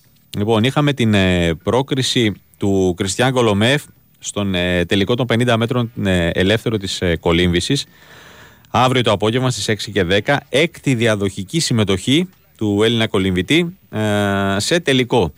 Ε, κατέλαβε την ε, πέμπτη θέση στον ε, ημιτελικό του αγωνίσματος με 21-72 και ε, θα βρεθεί για μια ακόμη φορά στην Elite όπως συμβαίνει σταθερά σε όλες τις μεγάλες διοργανώσεις από το 2015 και μετά με εξαίρεση τους ε, Ολυμπιακούς του Ρίο. Από την άλλη δεν τα κατάφερε η Άννα Ντουντουνάκη να προκριθεί στον μεγάλο τελικό των 50 μέτρων πεταλούδα καθώς στον, ε, στους ημιτελικούς τερμάτισε στην 8η θέση μεν μαζί με τη Γερμανίδα την Αντζελίνα Κόλερ, ε, κάνοντας χρόνο 25-98 και έδωσαν αγώνα μπαράζ για το τελευταίο ε, εισιτήριο. Ε, εκεί δεν τα κατάφερε, καθώς κολύμπησε την απόσταση σε 25-97 έναντι 25-79 της αντιπάλου τους και έμεινε στην ένατη θέση. Επίσης είχαμε δύο συμμετοχές σε τελικούς ε, τώρα το βραδάκι. Ο Απόστολος Σίσκος ε, ολοκλήρωσε την παρουσία του στο Παγκόσμιο Πρωτάθλημα με την έκτη θέση στα 200 μέτρα ύπτιο ε, με χρόνο 1.56.64 ισοφαρίζοντας το Πανελλήνιο ρεκόρ που πέτυχε στον χθεσινό ημιτελικό ε, και ε, η, ε, επίσης τερμάτισε στην έκτη θέση η ομάδα 4x200 με αποτελούμενοι από τους Μάρκο Εγκλεζάκη, Στάμου και Βαζέο που επίσης έκαναν ε, πανελλήνιο ρεκόρ με 7-0-9-10.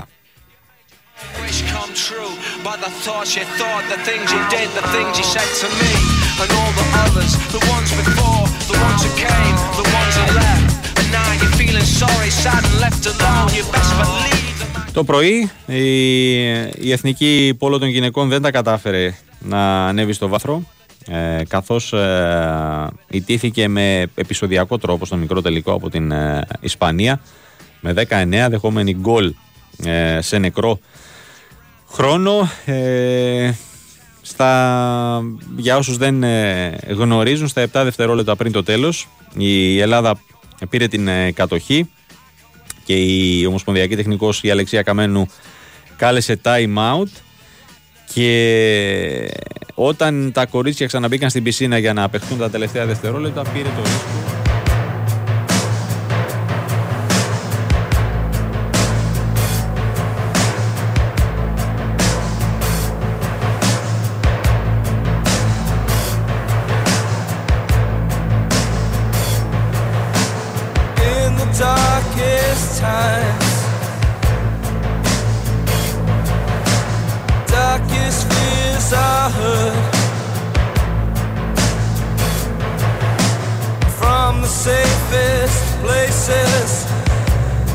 come the bravest words.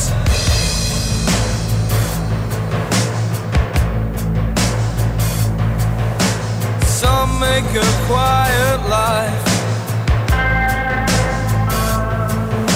to keep this scared old world at bay. The dogs are howling on the street outside, so they.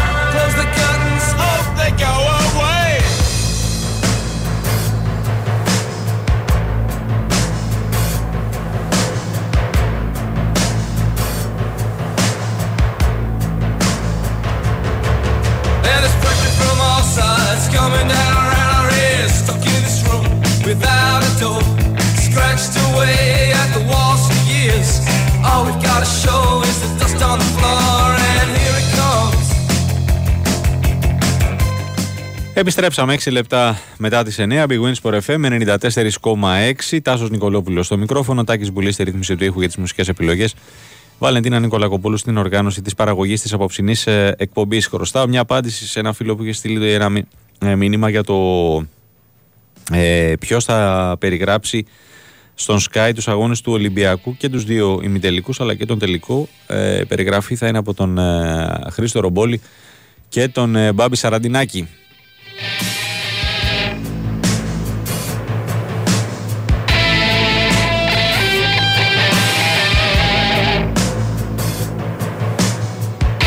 Πάμε να κάνουμε μια πρώτη ε, σύνδεση και εμείς με Ηράκλειο Κρήτης.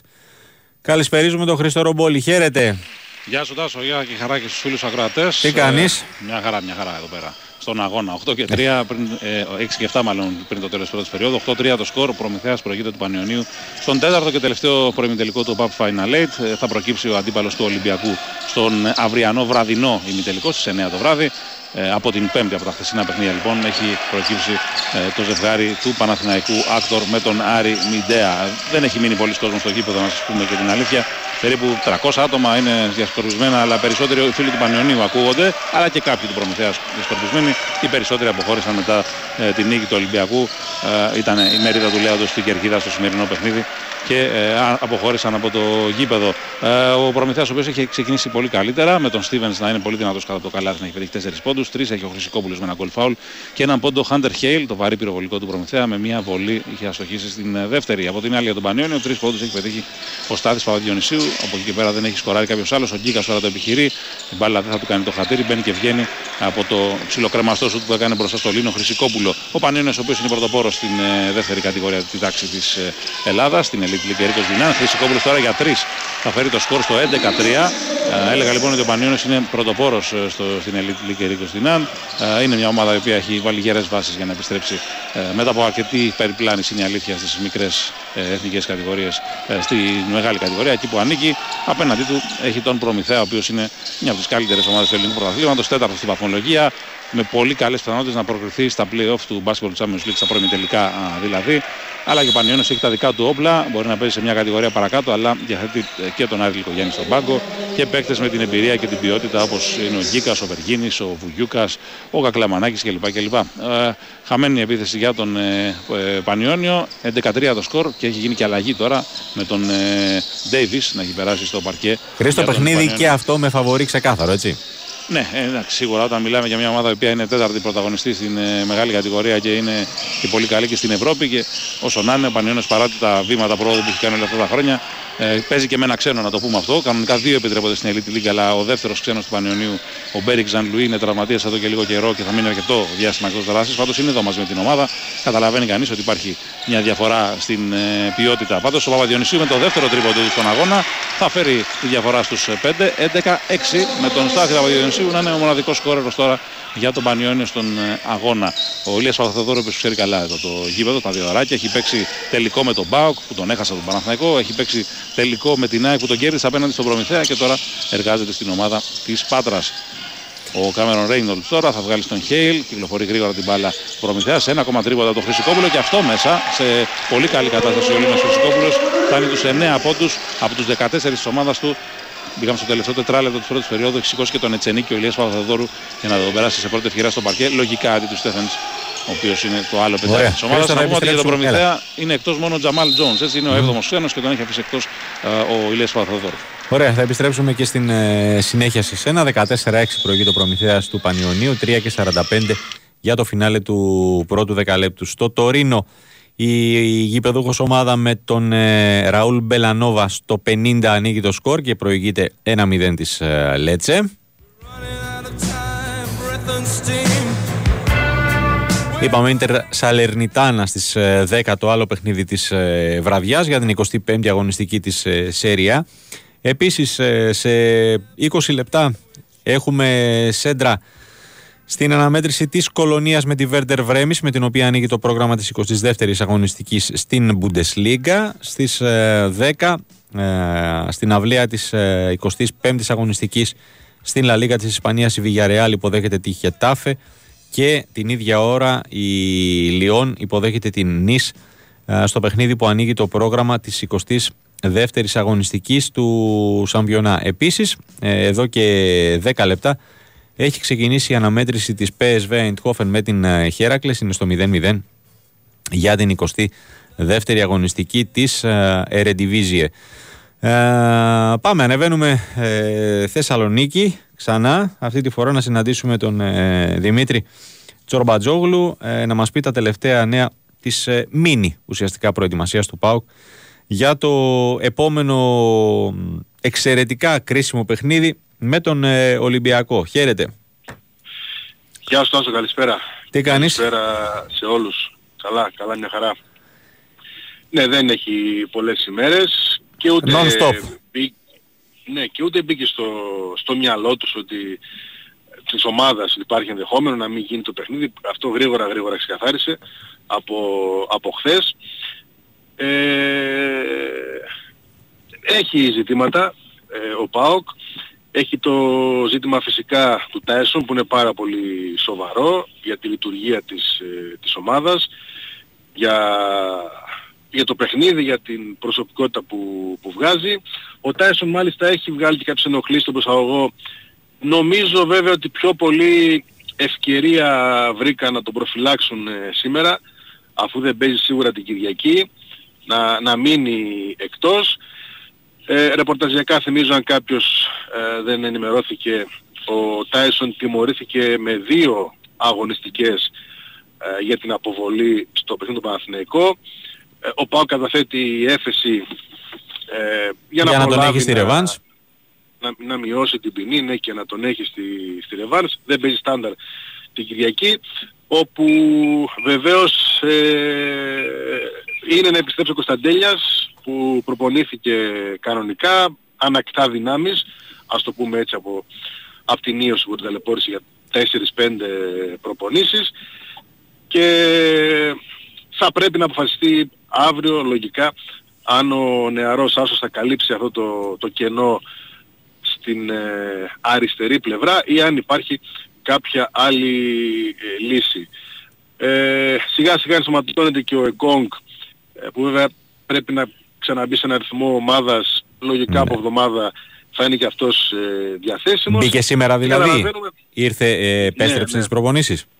Ναι, ναι, αυτή ήταν η ενημέρωση ότι έχει επιστρέψει και καταλαβαίνουμε ότι ενώ Κυριακής ετοιμάζεται ας πούμε ο βασικός κορμός, δηλαδή ποδοσφαιριστές όπως ο Μπάμπα, ο Μεϊτέ, ο Σδόεφ ε, και θα δούμε μεσοευτικά τι θα αποφασίσει όπως για τον Φορ που είναι ένα ζήτημα πάντα για τον ε, ΠΑΟΚ. Ε, ε, μια και οι Φορ στον ΠΑΟΚ μέχρι τώρα δεν κάνουν τη, τη διαφορά, δεν είναι... Ναι.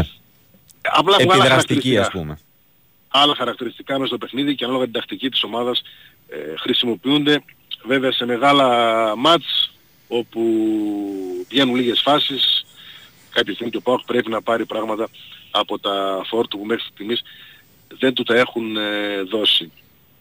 Θα βλέπεις ε, αλλαγή αγωνιστικά... στα φόρ. Δηλαδή να μπει ο Σαμάτα την Κυριακή.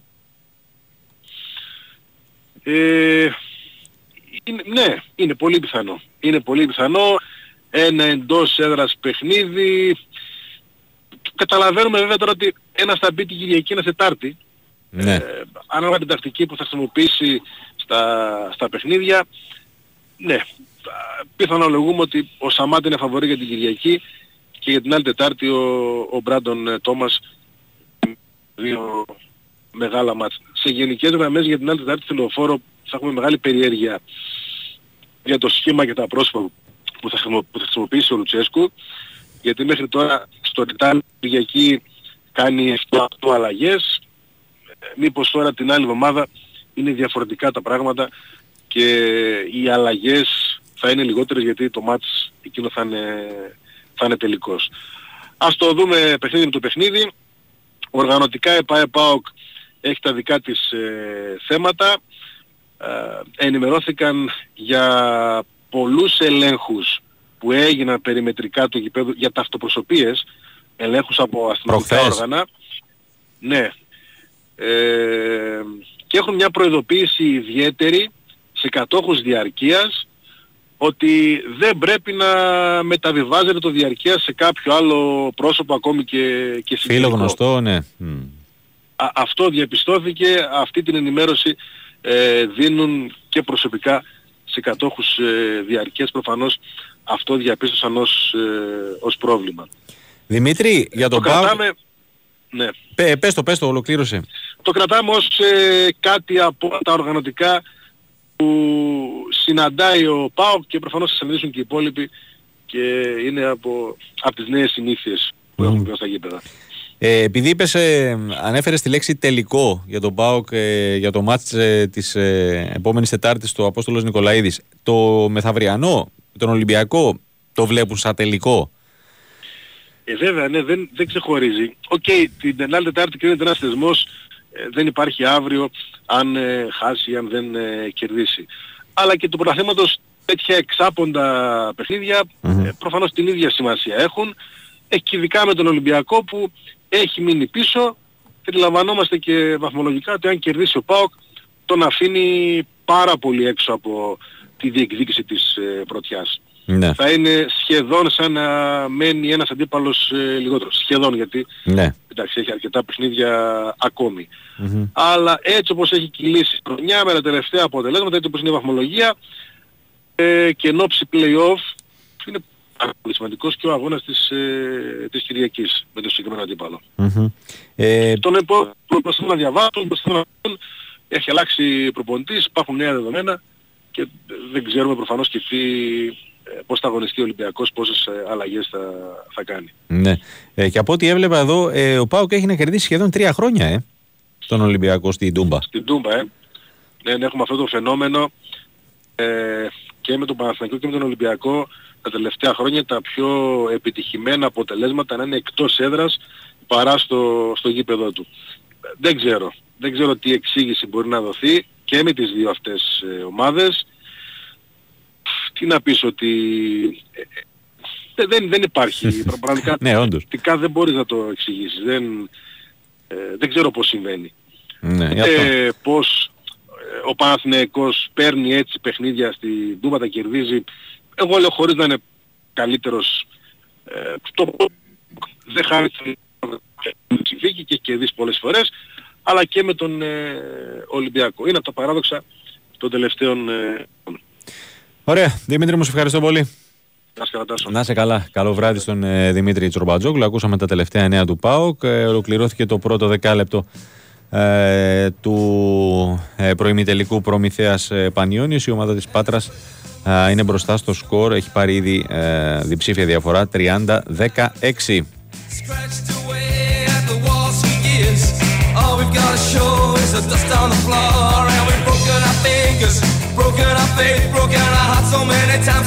Μπροκεντρικά, το wall. All we've got to show is the dust on the floor. And here it comes.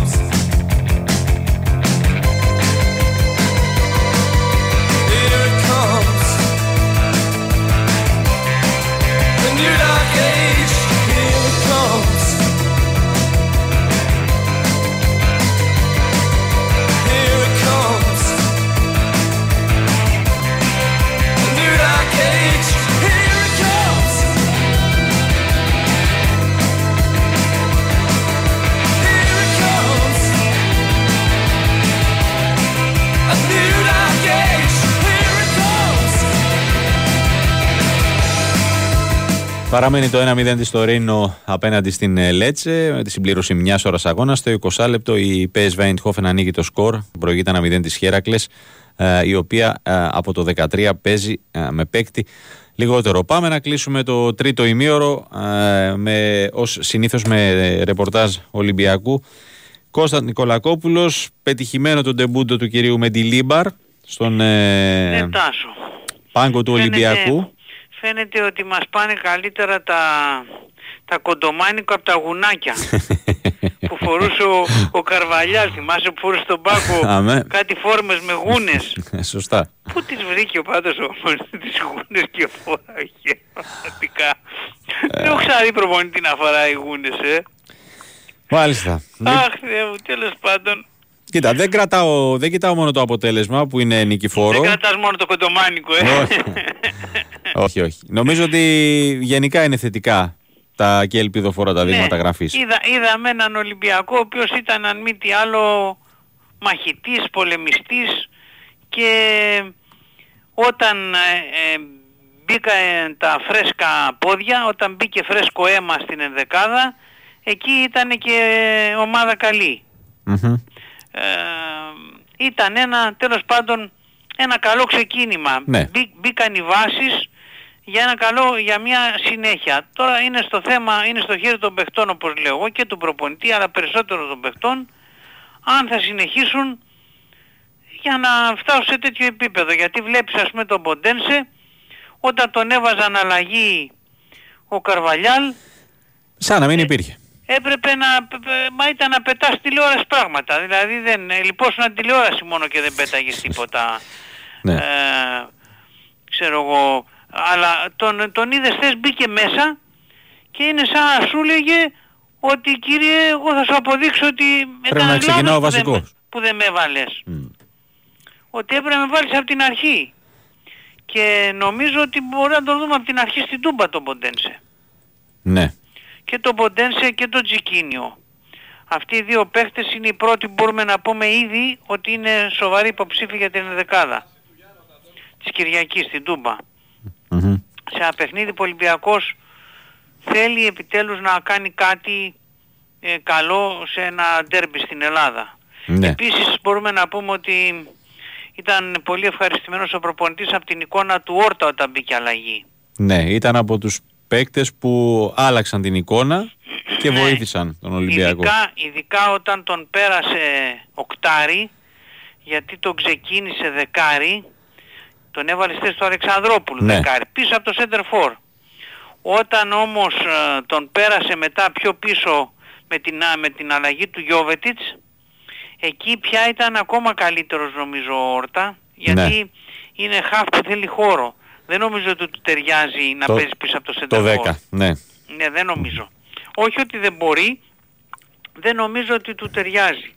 Εγώ είχα πει κάποια στιγμή στους ε, Αντώνιδες θες προχθές ότι μην, ε, ο- ότι κατά τη γνώμη μου θα μπορούσαν να παίξουν και ο Όρτα και ο Τσικίνιο στην ίδια ενδεκάδα. Ο Όρτα 8, ο Τσικίνιο 10.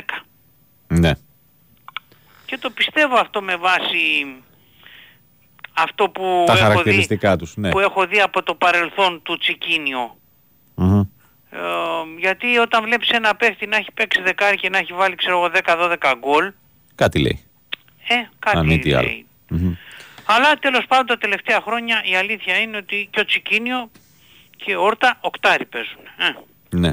Το πρέπει να πούμε. Γι' αυτό που είπες τώρα ότι, το, ότι όταν πέρασε τον Γιώβετιτς τον, ε, του άλλαξε θέση, ε, γενικά ήταν επιδραστικός και δεν φοβήθηκε να, να ρισκάρει ο, ο Βάσκος χθες, έτσι; Όχι γιατί έβλεπε ότι το είχε το παιχνίδι.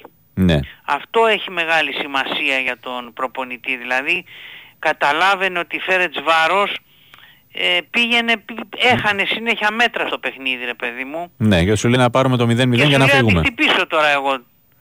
Τώρα να τη χτυπήσω εγώ την Φέρετς Βάρος. Να, να θυμίσουμε εδώ για να είμαστε δίκαιοι απέναντι στους Ούγκρους ότι το πρωτάθλημα εκεί είχε διακοπεί για ένα μισή μήνα το χειμώνα, ε. Ναι. Τώρα ξεκίνησαν να παίζουν. Μμμ. Πριν 10 μέρες. Ναι, συνεπώς δεν έχει ρυθμό. έπαιξαν τρία παιχνίδια μεν σε μια εβδομάδα, αλλά ήταν 1,5 μήνα Off. off. Ναι. Αυτό μπορεί να έχει παίξει το ρόλο σε αυτή την, εμ, Για αυτή την εικόνα της, την την αγωνιστική. αλλαγή ναι, της εικόνας της ε, Φερετσβάρος. Όσο δηλαδή το παιχνίδι πήγαινε προς το τέλος, αυτοί έπεφταν, ήταν σαφές. Μμμ, Ναι. Ήταν σαφές. Δεν τις βγήκαν και αλλαγές, ίσως τις έλειπαν και δύο παίχτες που θα μπορούσαν ίσως να μπουν αλλαγή και να δώσουν κάτι παραπάνω. Αλλά αυτό δεν αλλάζει ε, το γενικότερο... Την εικόνα του Ολυμπιακού, ναι.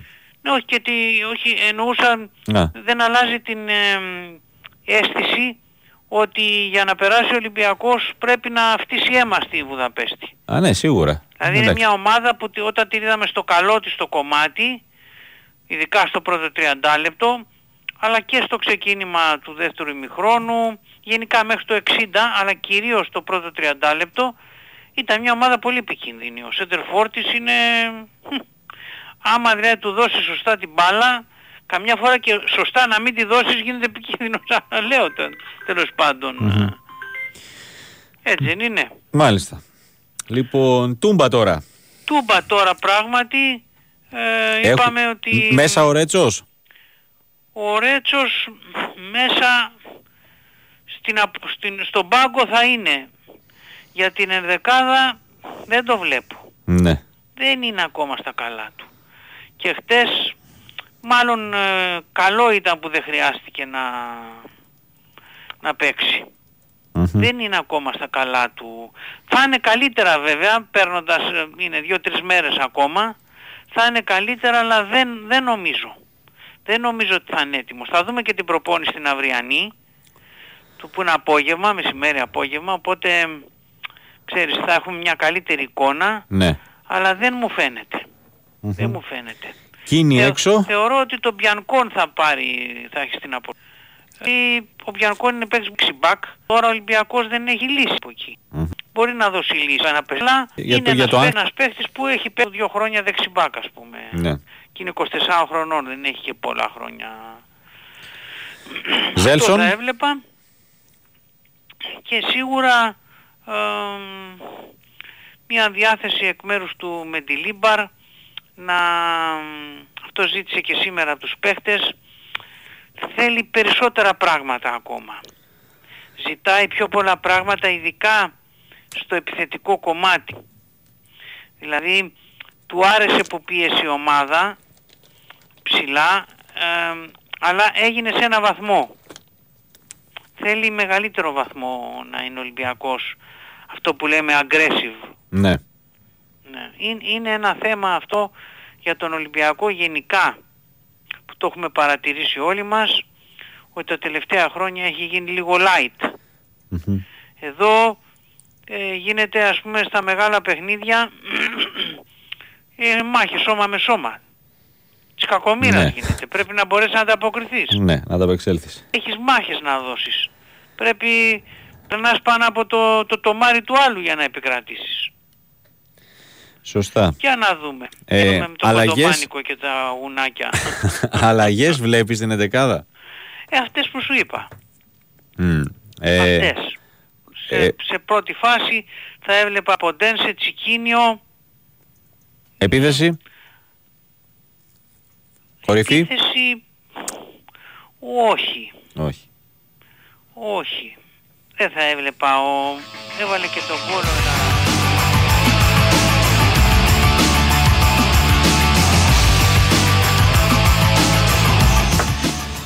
Επιστρέψαμε 35 λεπτά μετά τις 9 Big Wins for FM 94,6 Λοιπόν παραμένει το, το Ρήνο Λέτσε 1-0 Ωστόσο έχουμε αλλαγή στην αριθμητική ισορροπία καθώς οι φιλοξενούμενοι από το 71 παίζουν με παίκτη λιγότερο λόγω αποβολής του κυρίου Μάριν Πόγκρασιτς με δεύτερη κίτρινη κάρτα.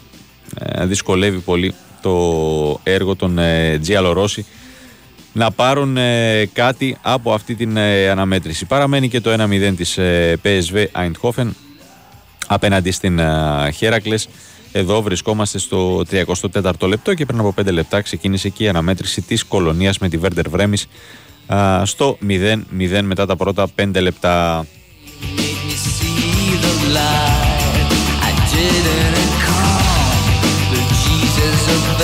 see Σήμερα είχαμε και εκκληρώσεις α, στο κύπελο Ελλάδος Βόλεϊ Ανδρών και Γυναικών.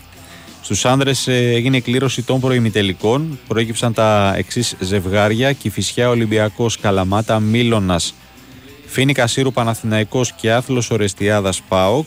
Ε, οι αγώνες ε, είναι knockout και θα διεξαχθούν την ε, Τετάρτη 6 Μαρτίου ενώ το Final Four θα πραγματοποιηθεί το διάστημα 29 με 31 Μαρτίου ε, σε τόπο που ακόμη δεν ε, έχει γίνει ε, γνωστός. Για το, στις γυναίκες έγινε κλήρωση των ε, δύο ημιτελικών. Ε, και έχουμε ζευγάρια ε, εκεί, ε, ναι έχουμε ε, τετράδα. Τα ζευγάρια που προέκυψαν στο Final Four το οποίο θα διεξαχθεί στο Λουτράκι από 8 έως 10 Μαρτίου. ε, είναι Ολυμπιακός Παναθηναϊκός στον έναν ημιτελικό και Άρης ΑΕΚ ε, στον άλλο. Τώρα για ακριβείς ε, ημερομηνίες ε, και ώρες θα υπάρξει ανακοίνωση της ε, Ομοσπονδίας τις επόμενες μέρες μετά από συνεννόηση με την ΕΡΤ η οποία ε, θα μεταδώσει τους αγώνες.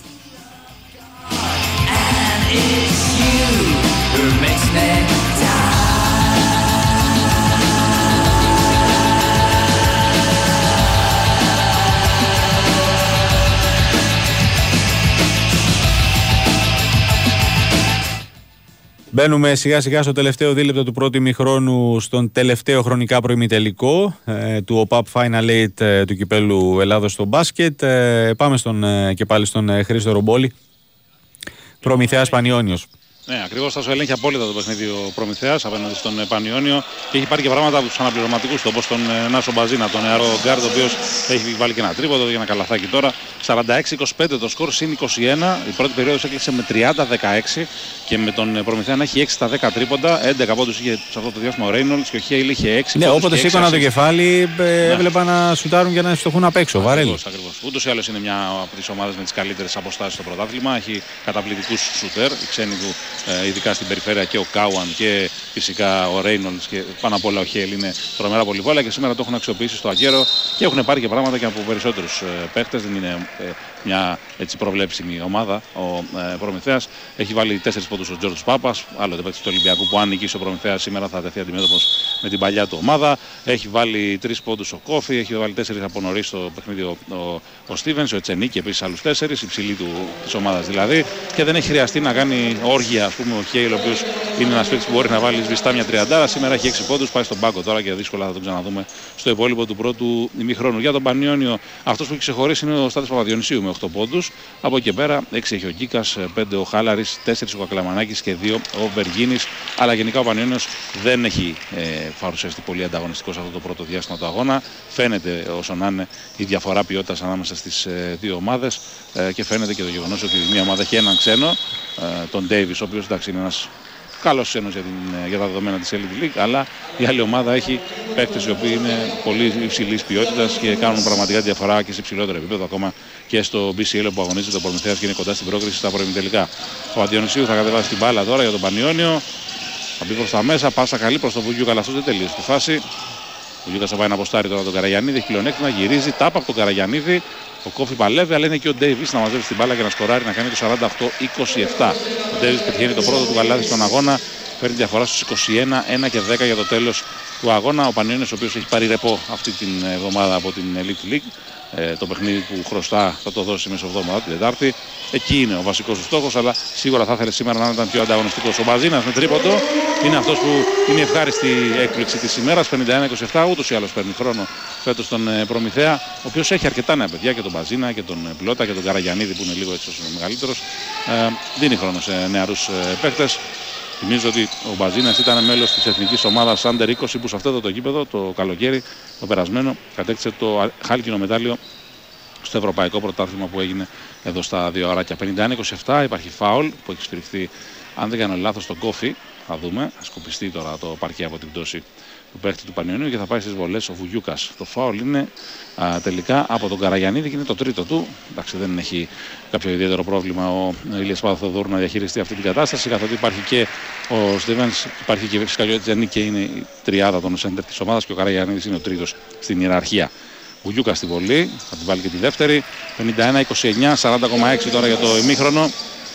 Σε ένα παιχνίδι που η αλήθεια είναι ότι δεν μας έχει κρατήσει ζωντανό το ενδιαφέρον μέχρι τώρα. Περιμέναμε κάτι καλύτερο. στο Χρήστο, Πανιόνιο. να σε Ναι. ρωτήσω κάτι. Ε, άσχετο με το παιχνίδι, έχεις στείλει ένας φίλος μια, μια ερώτηση. Η αρχική ε, ώρα έναρξης του τελικού ήταν 8 και 4 και έγινε 7. Όχι, δεν υπήρχε αρχική ώρα. 7 εξ αρχής είχε καθοριστεί. Ναι. Ε, μετά από συμφωνία με τα κανάλια, όπως σημαίνει πάντα. Ναι, όχι απλά ε, γιατί στέλνει ένα μήνυμα λέει ότι, έχω, ότι έχουν κόψει εισιτήρια για τη μέρα του τελικού και το εισιτήριο γράφει 8 και 4. Είχε, είχαν ανακοινωθεί κάποιες ενδεικτικές τιμές, αλλά έγραφε και στην Α. ανακοίνωση της Ομοσπονδίας τότε ότι είναι ενδεικτική ημερομηνία και θα υπάρχει πιθανότητα σοβαρή Α. να αλλάξει η ώρα με βάση και, τα, και τις Μάλιστα. ε, επιταγές των καναλιών. Έτσι. Ωραία. Έχει. Ωραία. Οκ. Λοιπόν, ε, 16 δευτερόλεπτα απομένουν για το τέλος Στις της 7 περίοδου. λοιπόν να, να πάνε. Στις 7, ναι. Και μία και μισή για το παιχνίδι το τελικό των γυναικών ανάμεσα στον Παναθηναϊκό και τις Εσπερίδες. Μμμ. Στο ίδιο γήπεδο. Μπαζίνας στα 3 δευτερόλεπτα πήγε να περάσει καλή πάσα. Τελικά έμεινε με την μπάλα στα χέρια. Όχι, πρόλαβε το χρονόμετρο.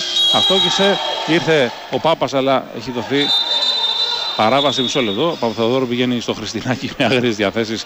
Ε, τελικά να δούμε τι έχει δοθεί. Συστάσεις στον Παπαθεοδόρο βρίσκονται σε να μπει μέσα στο παρκέ ε, διαμαρτυρόμενος για αυτή τη φάση που σφυρίχθηκε. Επιθετικό φάουλ, έχω την αίσθηση. Κάτι τέτοιο. Καβάλισε ο, ο Πάπας που πήγε για ένα εντυπωσιακό φόλο κάρφωμα. Μπορεί να μην τον πιάνει το μάτι του, αλλά είναι αρκετά αθλητικός ο, ο Πάπας στα άλματά του και στα καρφώματά του και στο κολεγιακό έχει κάνει κάποια τέτοια εντυπωσιακά. Λοιπόν, δόθηκε τράβηγμα Στεφάνης στον Πάπας. Νομίζω σωστό το σφύριγμα παρά τις διαμαρτυρίες του Παπαθεοδόρου. Ο Πάπας δεν καταφέρει να καρφώσει και να βάλει την μπάλα μέσα κατευθείαν, αλλά κρεμάστηκε στη συνέχεια στο καλάθι προτού η μπάλα καταλήξει εντός στόχου. Συνεπώς παραμένει το 51-29. 2,4 απομένουν για τον Πανιόνιο για να ολοκληρωθεί το ε, πρώτο ε, ημίχρονο. Τώρα διορθώνεται το χρονόμετρο, μπαίνουν κάποια δέκατα παραπάνω. 3,3 τελικά θα έχει στη διάθεση το Πανιόνιος με τον σκάνδαλο τον Μιλεντίγεβιτς, τον Παπαδιονυσίου, τον Βουγιούκα και τον Ντέιβις. Θα επιτεθεί. Να δούμε αν θα προλάβει να κάνει κάτι καλό. Η μπάλα βγαίνει στο Μιλεντίγεβιτς, καλύτερος στέρ της ομάδας. Ένα δευτερόλεπτο. Προλαβαίνει το χρονόμετρο, αλλά αστοχεί ο Μιλεντίγεβιτς. 51-29 σκορ πρώτου ημιχρόνου. Ο Προμηθέας έχει βγάλει πολύ γερές βάσεις για έναν αντίπαλο του Ολυμπιακού ε, απέναντι ε, στον Ολυμπιακό λοιπόν το Σάββατο στον ε, δεύτερο ημιτελικό 9 το βράδυ ενώ ο πρώτος θυμίζω είναι ε, ο αγώνας ο Παναθηναϊκός απέναντι στον Άρη. Αυτά για την ώρα από εδώ θα τα πούμε και στη συνέχεια. Καλή, Ωραία. καλή συνέχεια. Χρήστο μου, σε ευχαριστώ πολύ. 51-29 ε, προηγείται ο προμηθέας του Πανιωνίου στον τέταρτο, τέταρτο χρονικά προημιτελικό του ΟΠΑΠ Final A του Κυπέλλου Ελλάδος στο μπάσκετ. Θυμίζω νωρίτερα ο Ολυμπιακός νίκησε 87-68 το Περιστέρι Big Win στον ε, πρώτο ε, προημιτελικό της ε, ημέρας και ε, προκρίθηκε στα ημιτελικά και είμαστε εν αναμονή ε, φυσικά της ε, μαγνητικής στην οποία θα υποβληθεί ο Williams Goss ε, καθώς ένιωσε ενοχλήσεις στην ε, διάρκεια του αγώνα και οι άνθρωποι των ερυθρόλευκων ε, λογικό είναι να κάθονται σε αναμένα κάρβουνα.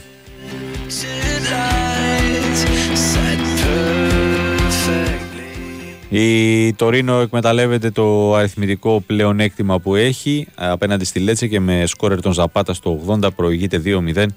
Ε, είμαστε στο 85. Νομίζω ότι δεν συζητάμε για τον ε, νικητή. Απλά περιμένουμε το τελικό σκορ της ε, συγκεκριμένης αναμέτρησης με την οποία ε, ανοίγει το πρόγραμμα της 25ης αγωνιστικής ε, στην ε, Σέρια. Πάμε να κλείσουμε τα ρεπορτάζ της απόψινής εκπομπής με αυτό της ε, ΑΕΚ. Καλησπερίζουμε τον ε, Γιώργο Τσακύρη για τα τελευταία νέα της ε, Ένωσης. Χαίρετε. Καλησπέρα, τι κάνετε; Καλά είμαστε εσείς; Πάντα καλά, πάντα καλά και εμείς εδώ. Ε, περιμένουμε πώς και πώς να έρθει η Κυριακή. Ρε εσύ Γιώργο, άκουσα το μεση, την, ε, στην, ε, στην guest εμφάνισή σου το απόγευμα.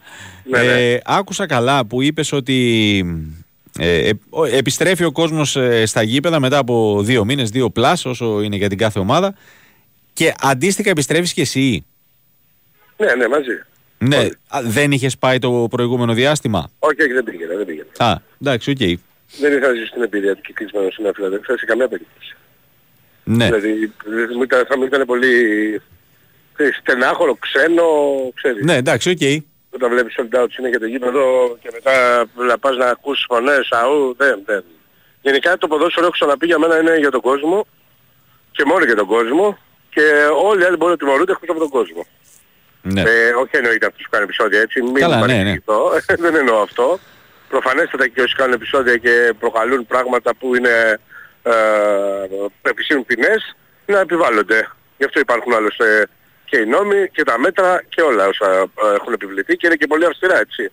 Αν δούμε το μέτρα ε, πρόληψης αθλητικής βίας στην, αυτή, στην Ελλάδα δε- δε- δεν θα συγκρινόνται με το εξωτερικό. Αλλά ε, νομίζω ότι είναι... Λίγο στην εφαρμογή Ε, ζοριζόμαστε. πάρα πολύ, όχι λίγο. δηλαδή δι- όλο και ale- αυξάνουμε τα μέτρα χωρίς να υπάρχει λόγος επί της ουσίας. Επαναλαμβάνω, τέλος πάντων μην ξανακάνω τη συζήτηση γιατί Ναι. κουράζω και κουράζεται και ο κόσμος.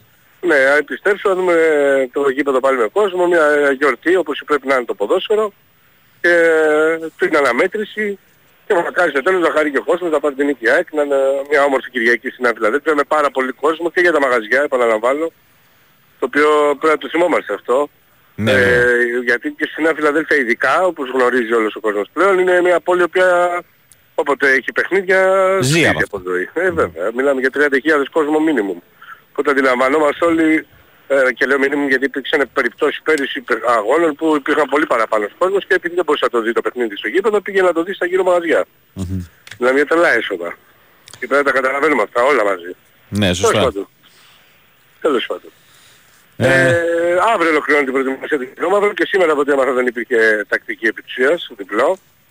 Κάτι που αφήνει ερωτηματικά σε ό,τι αφορά την δεκάδα, κυρίως ε, με Τόπιστον, όπου υπάρχουν και λήψεις με τον Ρότα, με τον Βίντα που είναι τιμωρημένος νομίζω, οπότε θα περιμένουμε να δούμε τι θα επιλέξει να κάνει ο coach. Γιατί μεσοπαιδευτικά έχει πολλές ε, επιλογές, έχει και τις βασικές που προφανέστατα θα έχουν και ένα προβάδισμα. Ε, εννοώ τον Στάνκοβιτς, το, ε, τον Στάνκοβιτς, λέω, συγγνώμη, τον Γιώργο, τον Πινέδα, τον ε, Άμραβη, τον Ελίασον, τον Κατσίνοβιτς αριστερά, τον Τζούμπερ, τον ε, Λιβάη Καρτσία, αυτή είναι δεδομένη. Ε, εκτός αν θέλει και επιφυλάσσει κάποια έκπληξη ο coach. Κατά τα λοιπά, νομίζω ότι θα πρέπει να περιμένουμε μέχρι την Κυριακή για να διαπιστώσουμε τι θα επιλέξει να κάνει ο Πελάδο. τελ- Ε, τελικά, Θέλω να πω εδώ να διαβάσουν όλοι και στο sport.fm.gr την ανακοίνωσης της ΠΑΕΑΕΚ. Ναι, θα, θα σε ρωτούσα... Ναι, ε, εγώ με κάθε λεπτομέρεια γιατί είναι μακροσκελή και δεν πρέπει- μπορούμε να την Ναι, πούμε ναι, όλοι ναι. τώρα. Αλλά πρέπει να τη διαβάσουν και σε οποιοδήποτε τέλος πάντων site και στο ikfc.gr προκειμένου να ξέρουν τι γίνεται και να είναι όλοι προετοιμασμένοι και όσοι έχουν τα διαρκεία τους να έχουν και την ταυτότητα μαζί ε, για να μπορέσουν να μπουν στο, στο γήπεδο. έτσι. Ναι, γενικά το έχω δει ότι όλες οι ομάδες ε, στο, στην επιστροφή του κόσμου στα γήπεδα δίνουν μεγάλη βάση ε, Ναι. σε αυτό το κομμάτι. Ισχύει. Ε, γιατί έχουμε Προκειμένου, πάει σε ναι. ακραία μέτρα ε, ξανά Ναι. έτσι. Δηλαδή μπ- μπ- ε, και μιλάμε για μια χρονιά ακόμα γιατί και πέρυσι και φέτος αν εξαιρέσουμε φέτος την παρένθεση στο Βόλο Ναι, μιλάμε για χρονιές που δεν έχει γίνει το παραμικρό στα γήπεδα έτσι. ναι. Να είμαστε αντικειμενικοί. Δηλαδή άλλες φορές και στο Βόλο τα λέγαμε και αναδεικνύαμε και το απαράδεκτο της κατάστασης και και και. Εδώ και πολλά χρόνια πλέον, στο, στα γήπεδα μέσα και σε πολύ υψηλής έντασης παιχνίδια, σε, α- σε σεζόν που είναι πολύ απαιτητικές σε ό,τι αφορά τη διεκδίκηση του πρωταθλήματος από 2 και 3 και 4 ομάδες όπως πέρυσι και φέτος, δεν έχει γίνει το παραμικρό.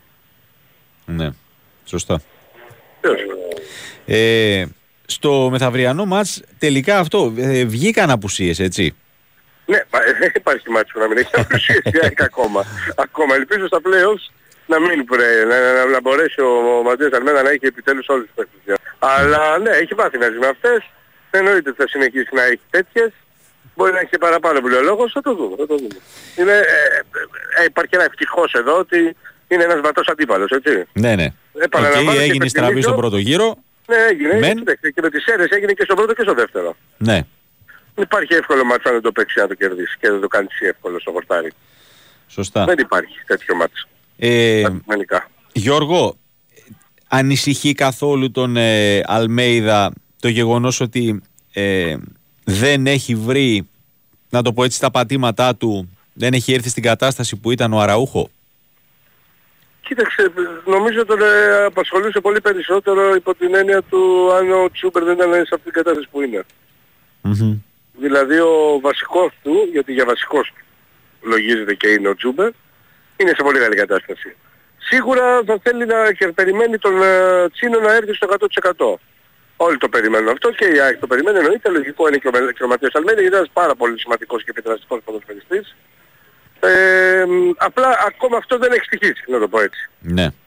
Και είναι ε, σημαντικό ότι ε, όσο περνάει ο καιρός σίγουρα θα έρχεται και πιο, πιο κοντά στο 100%. Αλλά δεν είναι και εύκολο, ξέρεις, για να, για να φτάσει ένας παίχτης στο βαθμό ετοιμότητας που θέλει ένας προπονητής, θα πρέπει να παίζει κιόλας. Ναι. Και αυτό το δίκο μαχαίρι όταν έλεγα εγώ ότι δυστυχώς η Άκη θα έχει δύο μάτς την εβδομάδα, αλλά ε, άλλοι έλεγαν ότι με ένας ότι θα η Άκη γίνεται φαβορή και αυτά. Δεν είναι ακριβώς έτσι τα πράγματα πάντα. Είναι, υπάρχουν δι, δύο όψεις στο νόμισμα. Μία όψη είναι ότι ναι, προετοιμάζεις για ένα μάτς την εβδομάδα μόνο. Η δεύτερη όψη είναι ότι δεν μπορείς να φέρεις τον κατάλληλο βαθμό ετοιμότητας σε όλους τους παίχτες σου. Γιατί για να έρθει ο Αραούχος στο 100% πρέπει να πάρει μάτς. Ναι, να πάρει ρυθμό. Ο ρυθμός του λείπει, είναι πασιφανές. Πώς θα το κάνεις αυτό; Και όταν μιλάμε για ένα προπονητή που είναι απόλυτα δίκαιος. Δεν πρόκειται να επιλέξει μια δεκάδα ποτέ για στο γνώμονα του να βρει ρυθμό ο άλλος. Γιατί ο μπροστινός του πάει τούμπαλο. Ναι, σωστά. Ε, Οπότε, ξέρεις, όλο αυτό για κάθε προπονητή είναι πρόβλημα. Και ειδικά όταν έχεις μια ομάδα που έχει 26-27 εισάξιους ποδοσφαιριστές όπως είναι η ΑΕΚ, γιατί είχε δημιουργηθεί για τρεις διοργανώσεις όπως αντιλαμβάνεσαι. Είναι πάρα πάρα πολύ δύσκολο. Αυτά είναι τα καλά και να έχεις πολύ μεγάλο και γεμάτο ρόστερ και νομίζω ότι αυτό θα φανεί ακόμα περισσότερο τάσο μου στη διάρκεια των play-off. Ναι.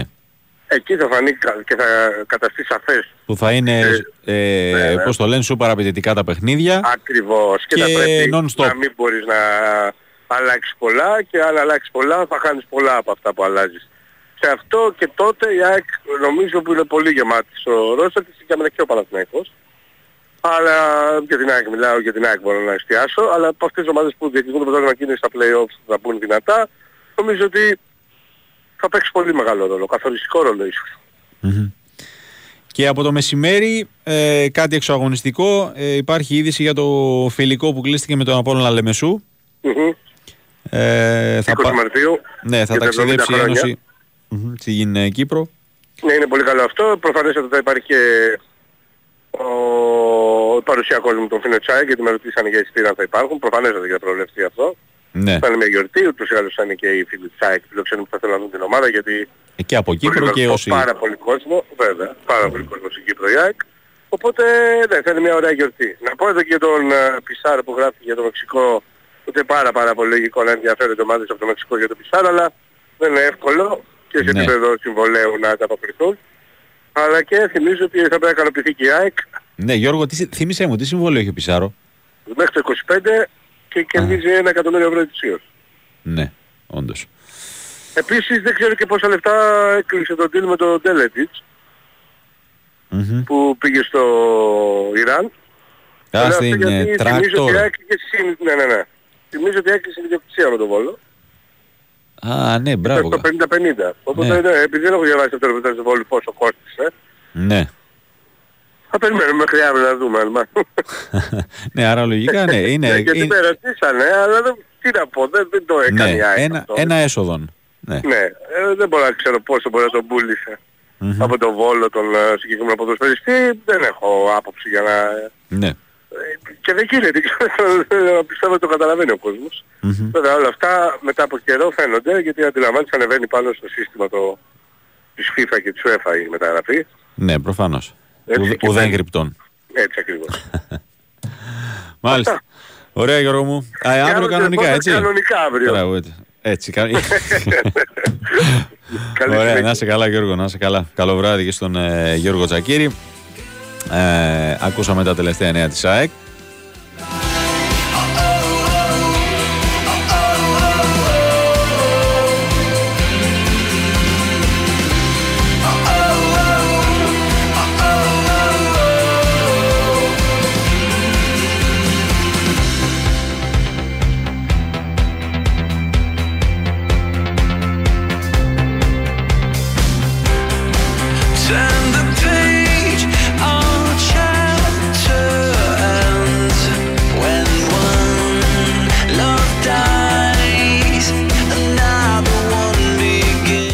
Τελικό αποτέλεσμα στο Τωρίνο. Τωρίνο Λέτσε 2-0 με τα τέρματα του Μπελανόβα στο 50 και του Ζαπάτα στο 81. Η Γκρανάτα νίκησε εύκολα την ε, Λέτσε, επέστρεψε στις ε, νίκες μετά από δύο ισοπαλίες. Διευρύνει το Άιτι το σερί της στην ε, Σέρια σε έξι παιχνίδια, τρεις νίκες, τρεις ισοπαλίες και α, με το τρίποντο αυτό α, σκαρφαλώνει στην ε, ένατη θέση. Φτάνει τους ε, 36 βαθμούς. Είναι στο πλήν 2 από την ε, εξάδα. Ε, και πάμε να κλείσουμε με ε, είδηση της ε, τελευταίας στιγμής από τον ε, Κώστα Νικολακόπουλο. Δεν γνωρίζω γιατί. Χαίρετε. Και πάλι Γεια σου Τάσο. τι κάνεις; Για να δικαιώσουμε τον αναγνώστη που, έτσι που μιλάει για τα συμβόλαια. ορίστε Πρέπει να πω ότι υπάρχει συμφωνία του Ολυμπια... προφορική συμφωνία Ολυμπιακού Πασχαλάκη Μμμ. για διετές συμβόλαιο στο καλοκαίρι του 2026. Δεν έχουν υπογραφεί τα συμβόλαια ακόμα. Αλλά ε, είναι προφορική συμφωνία αλλά είναι δεδομένη. Σύντομα θα πέσουν και υπογραφές και θα ανακοινωθεί και από τον Ολυμπιακό η επέκταση του βολέου του διεθνή 34χρονου γκολκίπερ. Είναι πολύ ευχαριστημένοι στον Ολυμπιακό δύο χρόνια. Είχαμε πει ότι θα ανανέωνε και ανανέωσε. Πρέπει να πω ότι είχαν συμφωνήσει δύο πλευρές να το κρατήσουν μέχρι τις υπογραφές, να μην διαρρεύσει και να ανακοινωθεί έτσι Τελικά διέρευσε η είδηση, την έβαλε το Sport Time, είναι μια αληθινή πληροφορία, οπότε τη μεταφέρουμε, πράγματι έτσι είναι. Ε, και ο Πασχαλάκης ε, θα υπογράψει άμεσα Νέο ε, διαιτές στον Ολυμπιακό για άλλα δύο χρόνια, ναι, μέχρι το Ωραία. καλοκαίρι του 26. Και ο φίλος που έστελνε λέει τελικά ανανέωσε ο Πασχαλάκης. Ελπίζω να μην κατεμοιάσουμε τα υπόλοιπα. να σε καλά, Αυτά, Κώστα. ε. Να σε καλά. Ε, άκουσαμε τον ε, Κώστα Νικολακόπουλο με την ε, είδηση που αφορά στην ε, ανανέωση του συμβολέου του Πασχαλάκη με τον Ολυμπιακό. Προφορική ε, συμφωνία για την ώρα. Θέμα χρόνου πλέον να πέσουν και οι υπογραφές.